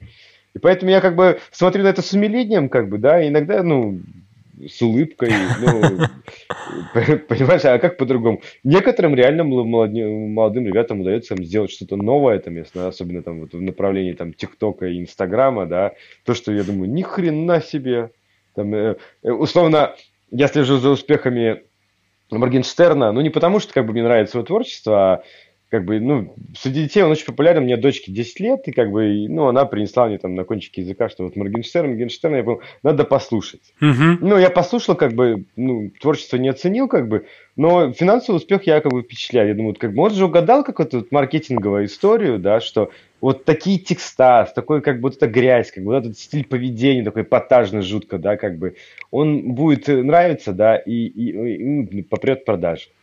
То есть он гадал, может быть, он не, он не садился и думал, так, а кто еще в нише вот музыкальной, каких еще вот не хватает штук, чтобы вот поперли продажи моей музыки, да? Ну, я думаю, что на чуйке как-то, да, или просто повезло там, да, на фортуна там. Угу. Но тем не менее, как бы вот э, сравнивая там условно мой доход с доходом Моргенштерна, как бы, ну, понятное дело, что как бы это можно ли сказать, что это массовая история? Ну, нет, конечно. Есть один Моргенштерн в России. И также, как бы там со стартапами, то есть к этому очень просто относиться. Понимаешь, люди, которые берут там книгу какого-нибудь стартапера и читают как Библию, блин, да я как человек, который сделал бизнес там на 70 человек, пускай на 70 маленький, да, это я считаю, что это небольшой бизнес, да, я понимаю, там успеха было, вот именно удачи такой просто человеческой, когда боженька думаю, а, нормальные пацаны, вот нате вам еще вот так вот. Как бы. Ага. Мест, где мы могли упасть, просто как бы разойтись и уйти в найм все втроем, как бы их было очень много. Ну, как-то вот, знаешь, там фартануло, здесь фартануло. Как бы вот, вот такая история. Я прекрасно понимаю, что э, с рынком угадали. Ну, как бы, может быть, это не попер бы девопсом, знаешь, что, что вместо него другое было бы. Ну, мы что же начали эту тему столбить, когда ее еще не было? Ну, просто повезло, да. почему-то нам показалось, что это прикольно и что это будет модно. Как бы, ну, наверное, это же фортуна определенная? То, что мы там знали будущее, вот, он поставили там эти самые. И в, в этом смысле как бы и к этому надо нормально относиться, что если ты хороший специалист, ты, у тебя будет всегда что жрать, как бы, и где жить, да. Но вот именно такой баснословный успех кататься на Бентли, там, как бы, отдыхать на, не на Мальдивах, я не знаю, где там отдыхают богатые люди, честно говоря. Э, ну, где-то в дорогом месте, там, да, там, ну, да. и Дон Периньон пить как бы на завтрак. Это, да, это определенная, ну, как бы определенная удача должна быть. Ну, как бы мое личное мнение, и то, что я вижу вокруг, как бы это подтверждает. Слушай, а вот а, давай еще поговорим, знаешь, что интересно про пару таких моментов, про конференции и open source поговорить, но в том плане, что как они вот сейчас, сейчас, э, допустим, там в мире IT, ну, как бы многие компании поняли, что надо участвовать в конференциях, везде там о себе рассказывать, всякие там open source инструменты там выкладывать, коммитить. Но те же самые там 5-7 лет назад этого уже ничего не было. Ну, согласись, как бы это вот только сейчас так ну, набрало смотри, волну. Тут, тут же этот самый. Во-первых, э, у, у Гребенщиков, э, Борис Борисович Гребенщиков, который фронтмен группы Аквариум, он же пел там Open source мертв, а я еще нет, как бы. Помнишь песню была? Но open source реально мертв. То есть, как бы надо в это признаться, что как бы, если ты посмотришь на open source основные фреймворки, там, Kubernetes, да, это как бы это собственность компании Google. То есть не, не потому, что как бы ты можешь взять эти исходники, но без команды, которая есть в Гугле, эти исходники это мертвый груз. Конечно, Понимаешь, да. Вот это, это, кстати, из... это, кстати, очень да. хорошая, очень хорошая тема, что, знаешь, вот да, open source, open source, но на самом деле очень многие не понимают разницы между open source с точки зрения разработки и open source, куда просто доступ к исходникам. Вот, вот, вот этот момент. Ну, по, по факту, понимаешь, э, основные инфраструктурные компоненты, ну, кроме, может быть, знаешь, Postgres, который как бы чудом развивается там пятью компаниями, и ни одна из них не может перехватить, как бы, ну, под себя все это подмять, да, как бы, как, ну, с MySQL случилось, когда там бац, как бы, и Oracle их купил, и, ну, фактически убил, на самом деле, MySQL. Слушай, ну, вот тоже, тоже, знаешь, как бы, когда-то MySQL типа open source, там, я, кстати говоря, у меня тоже есть, знаешь, могу похвастаться, у меня есть фотка с Майклом Ведениусом, как бы, где, когда он приезжал, и вот там рассказывал про, про тогда еще Марию, когда только-только он ее там форкнул, ну, после, после, собственно, поглощения. И вот тоже, понимаешь, как бы, он же был open source, source, и никто никогда не думал, что такое будет. И потом в какой-то момент пришел Oracle такой большой и сказал, слушайте, вот вам баблище немерено, и теперь, значит, MySQL наш, все, спасибо. И как бы действительно MySQL по факту, ну, очень сильно просел после этого, ну, как бы потерял во всех своих, как бы, там, направлениях, компетенциях и использовании. И тут про Postgres, конечно, Postgres вообще удивительный проект в этом плане. Как бы я тоже, ну, очень люблю ну, Postgres. Думаю, еще, еще есть пара таких проектов, которые, вот понимаешь, когда нету одной компании, которая может перетащить его полностью на себя, и тогда у тебя получается такой паритет определенный, да, uh-huh, uh-huh. и это классно, но вот реально там из этих самых там, да, все остальное open source очень условный, в том смысле, что Kubernetes, конечно, open source, но ты там ничего сделать по-своему не можешь, то есть как бы, ну, потому что машину Гугла не остановить. И такого тоже очень много. И это, наверное, нормально, это не так и плохо. Я к тому, что э, э, наверное, вот э, то, что касается там лип вокруг, э, ну, там не лип, всяких библиотек, там каких-то компонент вокруг, э, вот, я не знаю, разработки на, на, на, на языках программирования, там, ну, там, гемы, допустим, в Ruby, там эти, как они в питоне называются, которые пипом ставятся. Ну, пакеты, короче, питоновские, Э, наверняка там в JavaScript тоже там э, то, что в NPM есть, да, там куча такого вот настоящего open source, ты можешь, блин, вот в библиотеке все классно, не хватает такой функции, зашел, написал. А что касается инфраструктурных вещей, как бы он там, я называю это условно open source, то есть он, конечно, open source, только как бы без команды своей, которая может это собрать банально, просто собрать ты ничего не сделаешь. А это как бы, ну, условно, как бы дистрип Linux. Чтобы поддерживать дистрип Linux, у тебя должно быть, там, не знаю, там 50-100 монтейнеров, как бы, ну, огромная команда, которая как бы отла... как отлаженные машины работает. Ну, ну, ну у, меня, у меня, у меня в гостях, бы... у меня в гостях буквально пару выпусков назад были ребята из Alma Linux, это которые, ну, условный там форк э, от Синтаси, да, вот, они с тобой не согласились. У них там команда что-то, не знаю, там до десятка человек, и они там за год, даже чуть меньше, собрали как бы на базе, ну, из исходников CentOS, там Red Hat, да, Alma Linux такие, то есть там не прям 50 на самом деле надо. Но это тоже, ладно, это такой маленький комментарий, ну, это оценка да. такая, что если у тебя нормальный дистрип нужен, как бы, да, то у тебя надо много людей. А про конференции там тоже все понятно. Конференции у них всегда, как бы, есть две цели у любой конференции. Это PR и это HR. Понимаешь, в зависимости от того, кто бегает на конференции, как бы там разные. Если ты обратишь внимание, что э, на конференциях айтишных стоят как бы банки, но они не предлагают, не предлагают услуги банков, да. Ну, конечно, конечно, как бы, да. Но они, они ищут. Поскольку как бы все побежали в цифру, там, да, и разработчиков не хватает всем, и рынок перегрет, то есть как бы, да, Охота очень сильно активизировалась, поэтому как конференции, как бы, ну, они точно так же вот активизировались. Там появились бабки нормальные, понимаешь, когда у тебя условно на конференцию прибегает там Сбербанк, Райфайзенбанк, там, я не знаю, кто там, X5 Retail Group, ну, там из таких просто, кто вспоминает, там, Промсвязьбанк какой-нибудь, да, ставят огромные стенды, только чтобы всех разработчиков все заменить, хотя бы контактики просто собрать, понимаешь, а там дальше уже HR пускай работает. Как только стали бабки, как бы, а если есть деньги, почему бы не делать конференции там более масштабные, более большое их количество, как бы, да. Если как все конференции, ну, которые я знаю, начинались, как, знаешь, как сообщество айтишников, ну, потому что им, ну, реально хотелось поговорить о том, что им интересно, да, то есть, я например, там, мы делали Rails Club, ну, эту рубишную первую конференцию, потому что, ну, интересно было собрать людей, которые, вот, можно пообщаться, а что там в мире Руи происходит, там, какие-то новые идеи, да, то и на самом деле HighLoad ы первые какие тоже вот про это же были, да. И, ну, допустим, если HighLoad еще пытается эту марку держать, там, ну, активно сопротивляется, не превращается в такой HR-хайп, то есть конференции, которые, ну, просто нельзя прийти, то там она сделана для того, чтобы крупные компании занесли денег организатору конференции, да, а они там и хантили потом, ну, то в лес, то по дрова. Ну, так что в этом смысле ну, вот так вот мир устроен, да. Слушай, ну про конференции, да, еще пару, пару слов поговорим, там, потому что интересно там про онлайн и метапы и прочее, но возвращаясь, вот, знаешь, чтобы добить тему про open source, как ты считаешь вообще, вот насколько компании, может быть, ну, айтишные компании, навряд ли какой-нибудь там, не знаю, Leroy Merlin полезно что-то выкладывать в open source, или там, не знаю, какой-нибудь там швейной фабрики, да, а вот айтишной компании, насколько для нее может быть полезно вот э, наличие каких-то своих там open source инструментов. Ну, я не знаю, если у вас что-то, ну, например, там Flant, как бы ты сам прекрасно знаешь, так сказать, ребят, у них там они там тоже про Kubernetes как бы много чего выкладывают в open source. Вот насколько это, это может, это нужно, интересно, полезно, это инструмент привлечения там, не знаю, э, разработчиков к себе, просто популяризации, ну, то есть какой-то такой дев-бренд в развитии, это тех бренда, да, или что, вот как, как ты это видишь? Ну, слушай, тут какая история, понимаешь, как бы у, у инструментов, они классные, когда они мейнстримные.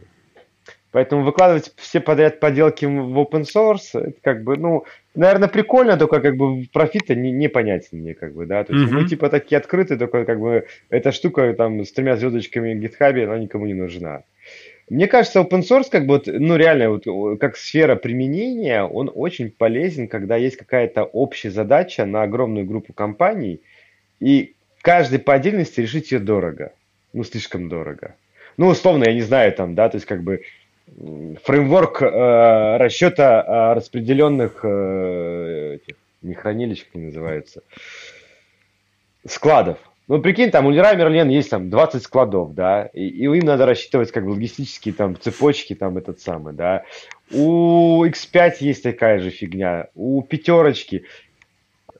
Э, да, ну, X5 пятерочка все уже Ну, не важно, да, согласен. Куча, да. куча компаний, у которых ну, так иначе да. много складов. И понимаешь, да, и если, допустим, я, я, к примеру, я опять фантазирую, как бы, да, фреймворк, который позволяет, как бы, э, ну, планировать там логистику по этим складам, как бы, да, с учетом там дорожной ситуации, с учетом наличия автопарка, еще чего-то, как бы, и э, если бы они, допустим, пятером вместе писали, как бы, и это не является, как бы, ну, допустим, этот бы фреймворк не являлся для них точкой конкуренции тогда, наверное, выгодно, вот тогда open source выгоден. Ну, понимаешь, да, то есть если, например... Но тут же проблема, а, проблема в том, как бы... дойти и договориться. Вот ты понимаешь, как бы, если какая-то компания начнет это писать для себя, они такие, ну, а что мы будем писать для всех, там, пытаться абстрагировать, ну, то есть, там, не знаю, да, так сказать, как-то вводить уровень абстракции, чтобы решал более широкий круг задач. Это сразу, ну, ресурсы, трудозатраты и прочее. Как компания будет решать, Я конечно согласен, же, свою, да. узкую, свою узкую задачу, специализированную для своего склада.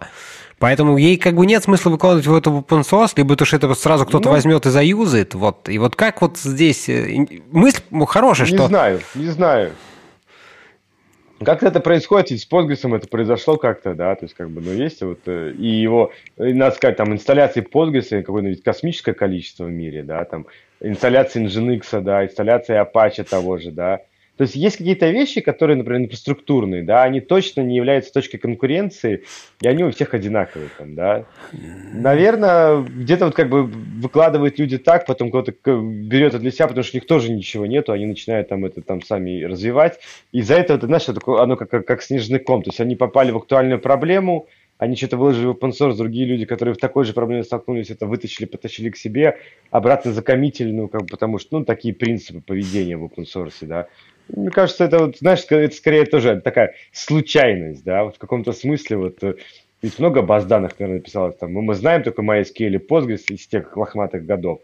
А ведь наверняка было там еще пяток проектов, которые просто, ну, как бы канули в лету, как бы мимо нас пробежали. Ну, ты знаешь, тут, вот мне кажется, что там тот же самый, там, не знаю, Postgres, неважно, а, это из тех, они начинались как open source, как какой-то там студенческий проект, неважно, там, Berkeley DB, да, там, неважно. То есть это, и, и потом как бы к нему проявился интерес, и действительно как бы, ну, там, база данных или там, не знаю, язык программирования. Но это нельзя сказать, что это какая-то там, вот, как ты выразился, там, точка конкуренции, ну, потому что это всего лишь настолько базовый инструмент, и в базовых инструментах, безусловно, конкуренции особо быть, ну, мне кажется, такой бизнесовой конкуренции не может быть, потому что бизнес всегда выше, это некий уже там, ну, прикладной уровень, как ни крути, и там что-то такое может происходить. А вот выкладывать какие-то специфичные решения уже тут, извините, мне кажется, с этим сложнее. Ну, я, я согласен, да. Но как бы точки, где может быть э, open source, как бы, ну, они есть, их не так много, но, знаешь, говорю, это реально, когда вот вместе сделать... Э, знаешь, это вот история, э, детская площадка в, этом, на даче, да? Вот если все там в СНТ скинулись, детскую площадку можно построить. Ни одна, как бы, ну, ни один дом, как бы, ну, дорого, да. Ну да, вот да. Мне кажется, open source это вот про это, как бы, да, то есть, когда вот мы Э, ну, как бы, ну, то есть реально приятно, что есть детская площадка, там дети могут прийти поиграться. Вот с, там, с open source то же самое. А как ты, слушай, смотришь, относишься вот к идее, а, когда а, проект, ну, какой-то бизнес пытается строиться на open source, то есть есть какая-нибудь проблема, проблема, дальше компания берет, строит, делает решение, который решает эту проблему, выкладывает его в open source, а дальше строит, условно говоря, ну, типичный сценарий, это некая там про-платная версия, да, где там какие-то дополнительные плюшки. Таких примеров много, там, Mongo, я не знаю, Aerospike, Timescale, да миллион. Кстати, почему-то базы данных мне сейчас пришли только в голову, удивительно, кстати говоря, да? Ну, почему HashiCorp? HashiCorp миллиона, да, да, да, да, да, да. Вот как ты смотришь ну, на такую модель? история. А, а, а это как бы нормальная история, понимаешь, инструменты перестали стоить денег, как бы стоят деньги только квалификация, квалификация специалистов, да. Соответственно, а, эти компании, они инструменты раздают бесплатно, но как бы, условно, если есть очень сложная пила, и ты не умеешь ее пилить, если дают ее бесплатно, ты все равно не отпилишь. Ну, ногу себе отпилишь, конечно, а, а, и вот тут та же самая история, что это как бы, ну, фактически это центр компетенции по каким-то каким классам задач. И это нормально, что они выстраиваются, как бы, мне кажется, такая рабочая модель. Понимаешь, тут же как бы у тебя другая немножко история, что ты не можешь, если у тебя, ну, как бы большая компания, не можешь держать самых классных специалистов по каким-то узким инструментам внутри. Ну, как бы у них не будет либо работы, как бы, да, э, на full тайм и они будут чем другим, либо они будут не очень классные специалисты, да. Uh-huh, uh-huh. И поэтому у тебя вокруг э, как бы специализированных инструментов будет появляться ну, профессиональное сообщество, которое будет как бы вот, только этим инструментом заниматься, да, там по Postgres в России только там, там ну, две-три компании можно вспомнить, которые только вокруг Postgres там консалтинг оказывают, да. Uh-huh. И это как бы нормальная история, но тут как бы рядышком, понимаешь, мне очень понравилось, по-моему, Маренис это прочитал, что бизнес вокруг open source, да, чтобы ты понимал, э, там Red Hat э, вокруг open source его бизнес, да, а, и он большая компания, очень большая. Ну, Red Hat, да, а, это допустим, огромная. А, Amazon крутит внутри open source всякую тоже, ну, там, RDS какой-нибудь, то есть, ну, сервисы open source. И, короче, Amazon это в разы больше, чем Red Hat. То есть, кто из них open source, понимаешь? И это как бы такая вот очень неоднозначная история для меня тоже, да, то есть, получается, что Amazon фактически паразитирует на все open source, да, и у нас нет механизма заставить Amazon, например, как бы, да, э, ну, платить деньги за то, что он пользуется open source, потому что он, на самом деле, с open source больше всех зарабатывает. Вот это, кстати, тоже интересная тема, которая, мне кажется, в последнее э, вот время так, она довольно на слуху, опять-таки, не без Амазона, без участия Амазона, как бы, да, и там последний скандал, я уже забыл, с, с, с, там, с Эластиком или с кем, ЕЛК, да, как раз-таки, когда там менялась лицензия, и вот, вот мне интересно, как, как ты думаешь, как, как действительно здесь может быть? То есть open source вроде как хорошо, но действительно приходит Amazon, который просто берет Postgres и говорит, ребята, меняем шилдик с Postgres, значит, там на RDS, да, или что там, меняем, значит, а, еще там что-нибудь, э, шилдик с одного на другой, и, и, там, и вот у нас, значит, теперь наш как бы платный сервис, мы вам там добавили кнопочку в интерфейсе развернуть мне базу данных, мы там берем на себя вопросы там ее, не знаю, поддержки 5-10, но они же это все закрывают, к себе забрали и все, и забыли. То есть больше они назад-то ничего не вернули, то есть какие-то плюшки. И вот как с этим? Ну, есть проблемы с этим, да. То есть, как бы, ну, я, честно говоря, не знаю хорошего решения. Понимаешь, как бы, ну, это проблема, ну, как бы, понимаешь, я не знаю, потому что никто не знает. Проблема регулирования техногигантов, она же как бы актуальна, ну, жутко актуальна во всем мире, и как бы мы тут, там, Amazon это не единичный пример. Конечно, конечно. И то, что сейчас происходит происходит с этим, с, э, ну, как условно, с регионализацией интернета, то, что китайский интернет, там русский интернет, американский интернет, европейский интернет нет, потому что у них сервисов своих нету, да, хотя должно ну, ну, не сейчас, есть реально как бы, есть три страны, у которых есть практически все там аналоги, ну, сервисов, э, это Китай, это Россия, это, э, ну, Соединенные Штаты Америки, uh-huh, да, uh-huh. а все остальные пользуют там в разных комбинациях вот сервисы этих трех стран. И в этом смысле я, конечно, против, потому что я считаю, что вот это вот как бы межевание интернета, как бы, но, оно неизбежно, потому что когда, э, ну, представь, что, допустим, ты, не знаю, там, э, ну, руководишь большой страной, какой-нибудь Германии, ты понимаешь, что вот в этом году мы заплатили США за, э, ну, как бы, виртуальные какие-то непонятные вещи, там, много-много-много миллиардов долларов. И как бы при этом эти компании, которые как бы ты просишь выполнять их, ну, например, какое-то законодательство свое, они им не подчиняются. Угу. И ты начинаешь как бы ну, напрягаться как-то, да, и там эти деньги делить, как бы. И, ну, история с дележкой денег, мы, по-моему, этого вопроса уже касались, она вся очень тяжелая, да, то есть, как бы, ну, вот понимаешь, что уже когда вот летят мимо тебя деньги, как бы, и вот ты всегда хочешь, чтобы они мимо пролетали, залетали в твой карман, а не в чужой. Ну, конечно, конечно, да, это нормально. Это очень по-человечески, как бы, да, и там как бы Вопрос, как придумать так, чтобы... А там, более того, знаешь, у меня вот когда начинают эту историю, вот, там Роскомнадзор, там как бы, да... Ну, во-первых, Роскомнадзор, как бы, он э, не первый, кто придумал там, как бы, вот, э, блокировать всякую это... А понимаешь, когда у тебя э, управление внутри страны зависит от информационных каналов, которые внутри страны используются, да, и я понимаю, что используя там Facebook, там WhatsApp и такую-то матерь, как бы, да, можно, в принципе, плюс-минус раскачать политическую ситуацию в любой стране, ну, кроме э, той страны, которой принадлежит Facebook, потому что когда военные, э, ну, там... Захотят, они придут и скажут, да, придут в офис Facebook и да, скажут, да, ребята, да, заканчиваем. Да, да, да, так делать не надо, да. И как бы я понимаю, что, понимаешь, и, и, ну, ну, там, почему Китай стал изолироваться, потому что он же сильно с Америкой связан. И они, а, они же понимали, что там можно дестабилизировать ситуацию так, а Китай, он еще тоже сильно регионизирован ну, короче, много разных регионов, у них там маньчжурцы есть, есть китайцы, есть богатые китайцы, которые работают на Запад, у них там, условно, даже уровни доходов различаются там в разы, понимаешь, как бы. А есть китайцы, которые работают на внутренний рынок, у них там, как бы, понимаешь, там несколько таких цивилизаций финансовых, языковых, Uh, уйгуры там еще есть. Понимаешь, ну если нормально бросить туда, как бы, то там же просто взорвать можно, если Китай, как бы, ну, внутренними склоками. И понятно, что э, люди, которые управляют странами, там, да, ну, каким-то этим, они хотят эту историю контролировать. И это нормальная история, да.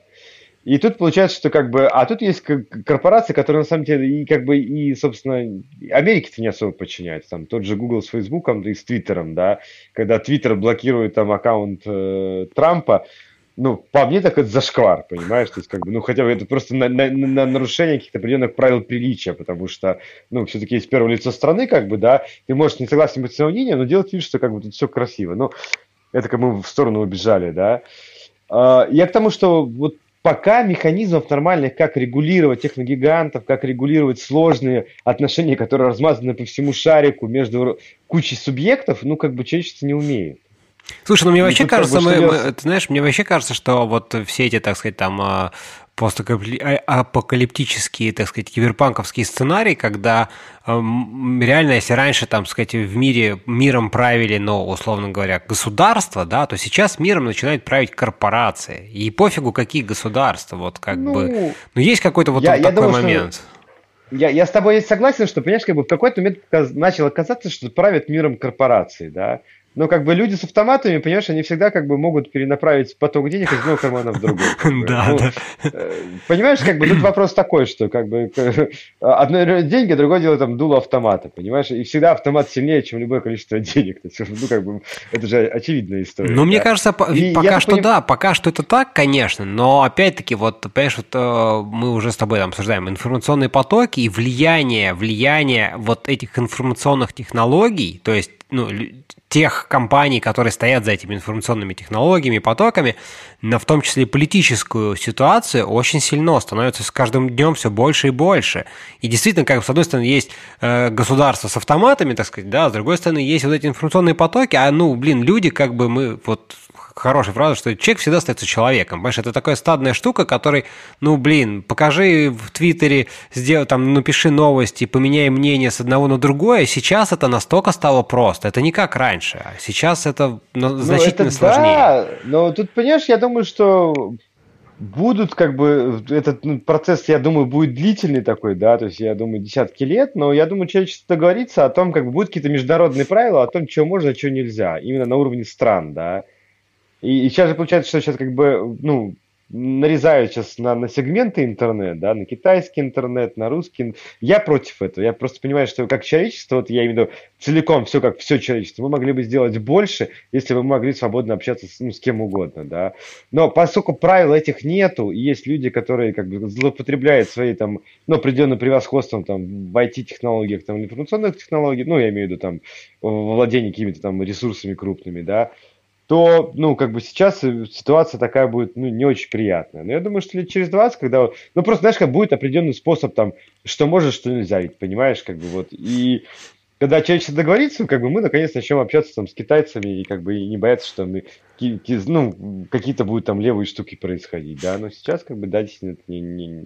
Слушай, ну... ну, как сказать, это сложный, сложный этап развития интернета, вот с моей точки зрения, как бы, вот это бешеная свобода интернета там 90-х, да, когда вот она настоящая свобода, да, там как бы киберпанк во всей его красе, когда человечество наконец-то перестанет подчиняться этим, как его, рептилоидам из правительства, да, причем неважно из какой страны, как ну, бы, да, да, да, да, но оно заканчивается, как бы, ну, как обычно, полным оборотом на 180, когда, как бы, э, ну, фактически рептилоиды из правительства прошивают чувакам как бы через Facebook да. и Twitter, как бы про что они должны думать.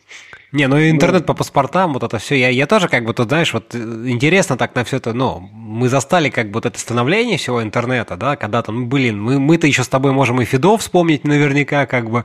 Вот. Наверняка можем, да. я, я point уже свой не помню, но этот сам, ой, у меня не point, ну, нода была. Нода. Ну, угу.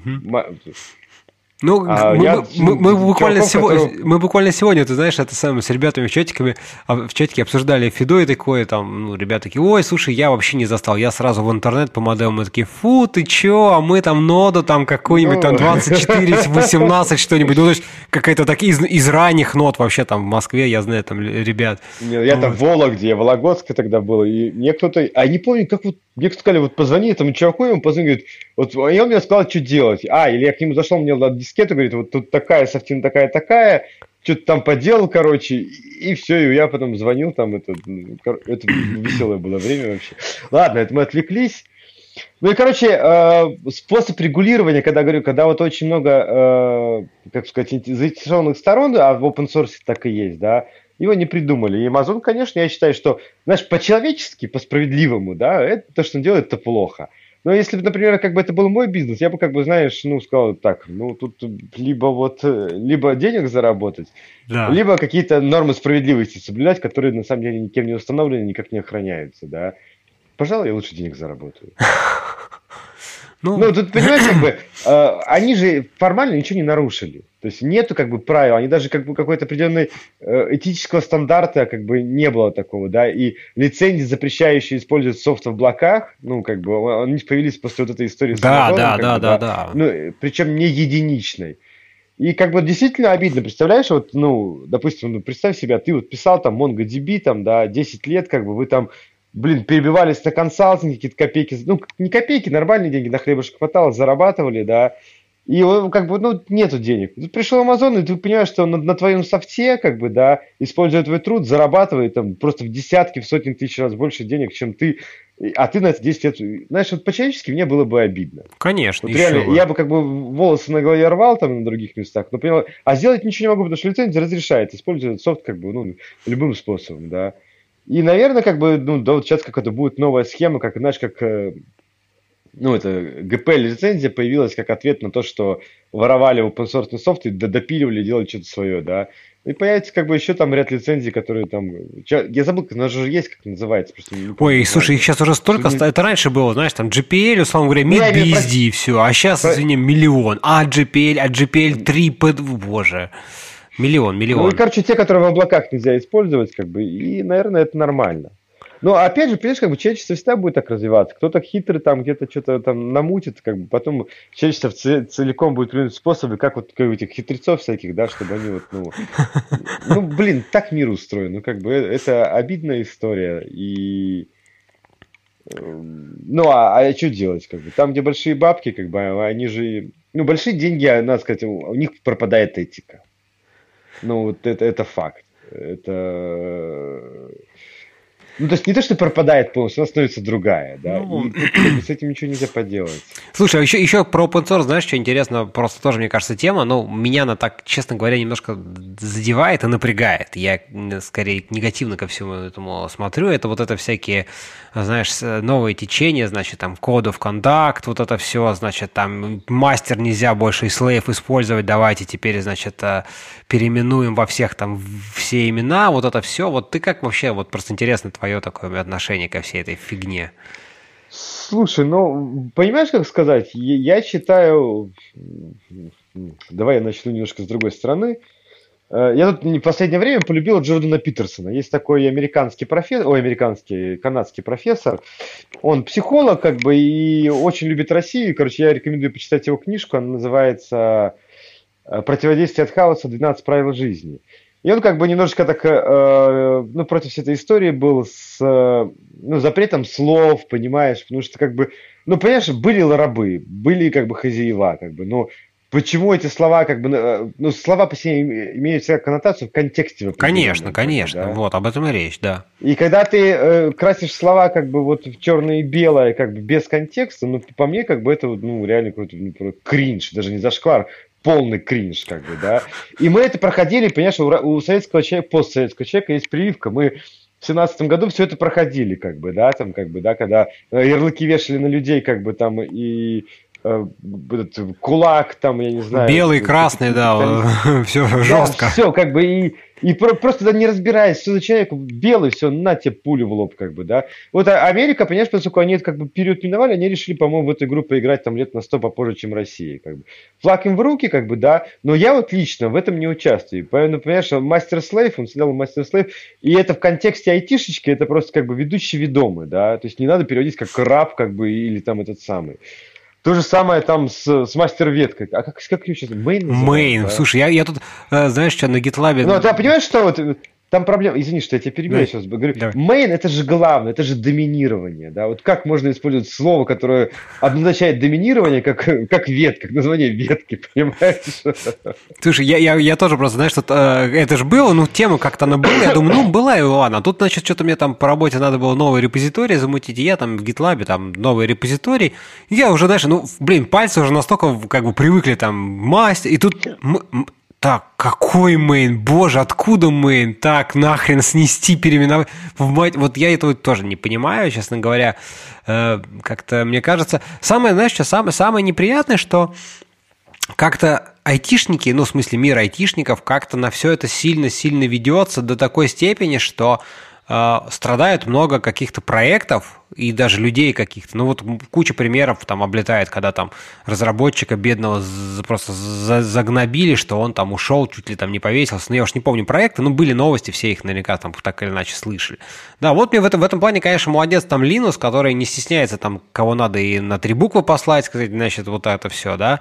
Но он просто такой человек. А много людей, которые все равно могут вот за счет этого прессинга, ну не каждый выдержит, когда тебя там каждый день пинают и говорят, там, не знаю, приходят и просто тебя там гнобят. Вот это грустно, печально. Я, я, я никогда раньше, ну, там, сколько в IT тоже, там, 20 лет, да, не думал, что в IT всегда было как-то все, знаешь, так, ну, доброжелательно. Ну, то есть, как бы вот айтишечка такой мир, который всегда был вот вне политики, вне конкуренции, простите. То есть, ты как бы, ну, своих приколов везде хватает, мы все понимаем, да, но тем не менее, какое-то было вот такое более, более благополучное приятная, что ли, обстановка. А вот сейчас, мне кажется, в целом войти как-то вот общее какое-то вот это такое, какой-то не хаос, но вот это непонятное самосбродица какая-то, и войти очень сильно стало проникать, очень сильно влиять. Вот ты как думаешь? Ну, на, на самом деле, э, тут я с тобой согласен, что войти очень сильно, потому что айтишка самая прогрессивная, понимаешь? И поскольку там как бы первую скрипку играл всегда, ну, USA, да, и вот эта тема как бы с, вот, с diversity, вот, э, с угнетением, как там, и, и меньшинством. короче, вот мне, для меня это вот непонятная история абсолютно, как бы, да, то есть, ну, большинство людей общаются и используют слова разные, как бы, да, не э, подразумевая того, что они хотят кого-то обидеть. Прошу прощения, если ты идешь в нормальную русскую контору, ну, я имею в виду нормальную, да, там, в принципе, люди на мате разговаривают, при этом никто никого не обижает, ну, просто, как бы, ну, есть такая, как бы, айтишный сленг. Ну, да, да, да. Не все, да. Разговаривают просто матом, понимаешь, как бы там, да. И, и в этом нет ничего, никакого ни греха, потому что, как бы, ну, знаешь, назначить какое-то слово плохим, как бы, да, без контекста, это очень странно. Потому что можно очень, как бы, приличными словами человека, как бы, в лицо сказать нам на публике и унизить, как бы, да, при этом не, не используя ни одно грубое слово. И как бы это типа можно, да, это не зашквар. А использовать мат, например, зашквар. И тут же там начинается мастер слейв, Black Lives Matter. А почему, почему Black Lives Matter, почему White Lives не Matter, а? Почему белые должны вставать на колени, как бы, да? Например, русские никогда у нас не было рабов, никогда не было негров, как бы. Вот почему мы должны разделять, как бы, вот эту, как бы, я, например, ну, условно, если там по расе, я, ну, европейная раса. Слушай, вот это, кстати, кстати, про Black Lives Matter очень интересный такой, просто не вспомнился. У нас есть хорошие друзья, которые, э, ну, они как бы русскоговорящие, в общем, но они живут уже довольно много лет в Лондоне, и дочка, собственно говоря, уже, уже, уже довольно взрослая, в школу ходит, соответственно. И вот ей тоже как бы в школе, соответственно, ну, вот это Black Lives Matter, она сама, ну, как бы нормально, как бы, так сказать, э, там, а, белого, так сказать, белое, так сказать, даже не знаю, как сейчас подобрать-то слово какое-то. Ну, короче, очень нормально, так сказать, славянка, условно говоря. И вот она приходит в школу, у нее папа спрашивает, ну, как бы Black Lives Matter или or White? Она такая, Black. Он говорит, почему? Говорит, объясни, почему black? Вот ты, белая, почему black как бы доминирует? И вот настолько зомбировано вот это все, что вот, вот как бы родители еще тратят силу, время, чтобы ребенку доказать, слушай, ну ты-то белая, ну чем, вы же все, мы же все равны, понимаешь? И вот это как-то вот, блин, войти тоже вот это все начинает проникать, думаешь, боже, вот страшно, страшно, короче, как-то Ну, слушай, это... тут как бы, не знаю, мне, мне мое личное мнение, какой-то, знаешь, такой, знаешь, вот массовый психоз такой, как бы какую-то огромную незрелость как бы человечества как человечество, ее этичной составляющей в том числе показывает, да, что ну, слова, они всегда в контексте важны, да, то есть как бы одно и то же слово в разных контекстах, как бы может быть и хорошим, и плохим. А то, что кто-то там в прошлом кого-то угнетал, я к этому не имею никакого отношения, понимаешь, там, да, а может меня кто-то угнетал, как бы там, моих этих предков, там, да, и попытка переписать историю, как бы, да, но история это то, что должно нас учить. И вот то, что сейчас там, вот эти памятники некошерные, у него рабы были, мы сейчас их сбросим. Опять же, говорю, меня напоминает 17-й год, как бы, там же вот точно так же было переписывание истории, как бы. И это какой-то вот, для меня это вот, ну, а, реально какая-то незрелость, это такое мысль, что от того, что мы начнем говорить другие слова, начнем как бы, ну, по-другому представлять нашу историю, что-то в жизни изменится. Я в это вот вообще искренне не верю. От того, что мастером мы назовем э, и слейвом мы назовем secondary и primary, как будто репликация начнет по-другому идти. Как бы, ну, для меня это загадка, как бы, которую... Ну, и, и, и понимаешь, как сказать, может быть, я старпер просто и что-то не понимаю, но мне кажется, э, как бы вот в этом во всем движении, вот в борьбе за diversity какой-то, да, здравый смысл пропал. Вот понимаешь, вот как бы такой вот чистой воды, как бы вот, если там изначально какой-то был, действительно там, ну реально там были какие-то загоны, и то как бы я не уверен, что они там э, ну, как, как-то подтверждены там, ну, что, типа, женщины меньше платили. Так, ну, женщины обычно реже и работали, понимаешь, потому что они там с детьми сидели. А может быть, женщинам нравилось сидеть с детьми, как бы там, да. И, а может быть, действительно кого-то обижали там, да. Я понимаю, что нам с геями вопрос такой спорный, да. Но, с другой стороны, если посмотреть, как бы, опять же, мне глубоко не удавалось, но говорят, что, типа, вот в царской России к относились спокойно, как бы, да, то есть, как бы, ну, гей и гей, как бы, да. И, типа, что это уже как-то в постсоветское время как-то вот очень сильно это ангажировано было история, что, типа, гей это плохо.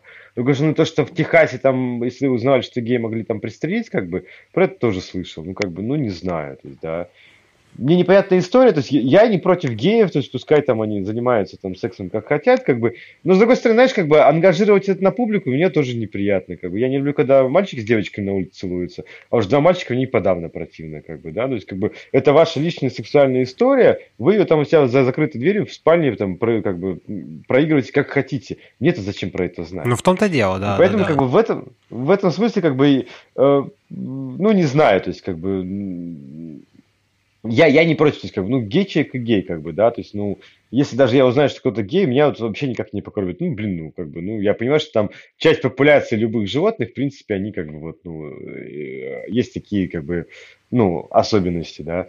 Но делать из этого какую-то массовую историю, тем более сейчас, когда, ну, всем по большому счету срать, кто с кем спит, как бы, да, ну, я, я не знаю, то есть, вот, как бы, для меня это немножечко странно.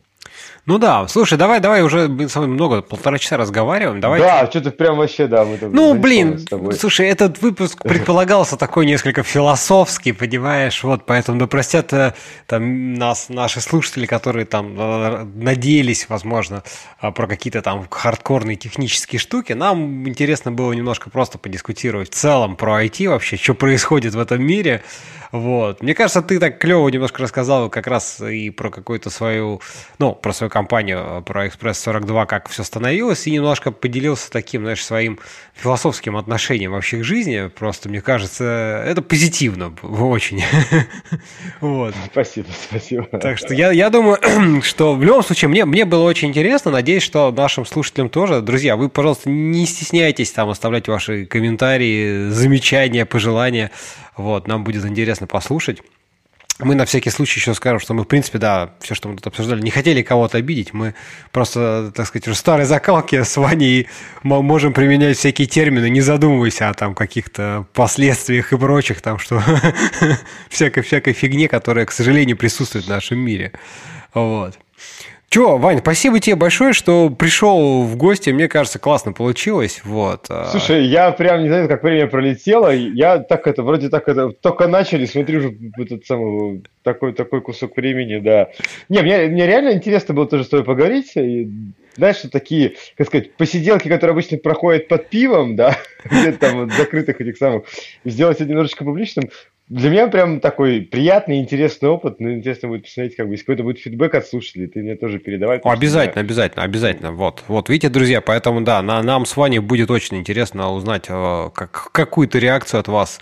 Понравилось, не понравилось, вопросы, замечания, комментарии, мы обязательно на них отреагируем. Так что не стесняйтесь оставлять. Ну, и если вдруг понравился выпуск, то поддержите подкаст э, там на Патреоне или еще каким-нибудь способом. Это тоже будет приятно очень и тоже, в общем-то, покажет ваше отношение к подкасту в целом. Ну что, друзья, всем спасибо, что были с нами, и до новых встреч. Пока-пока. Всем пока, спасибо.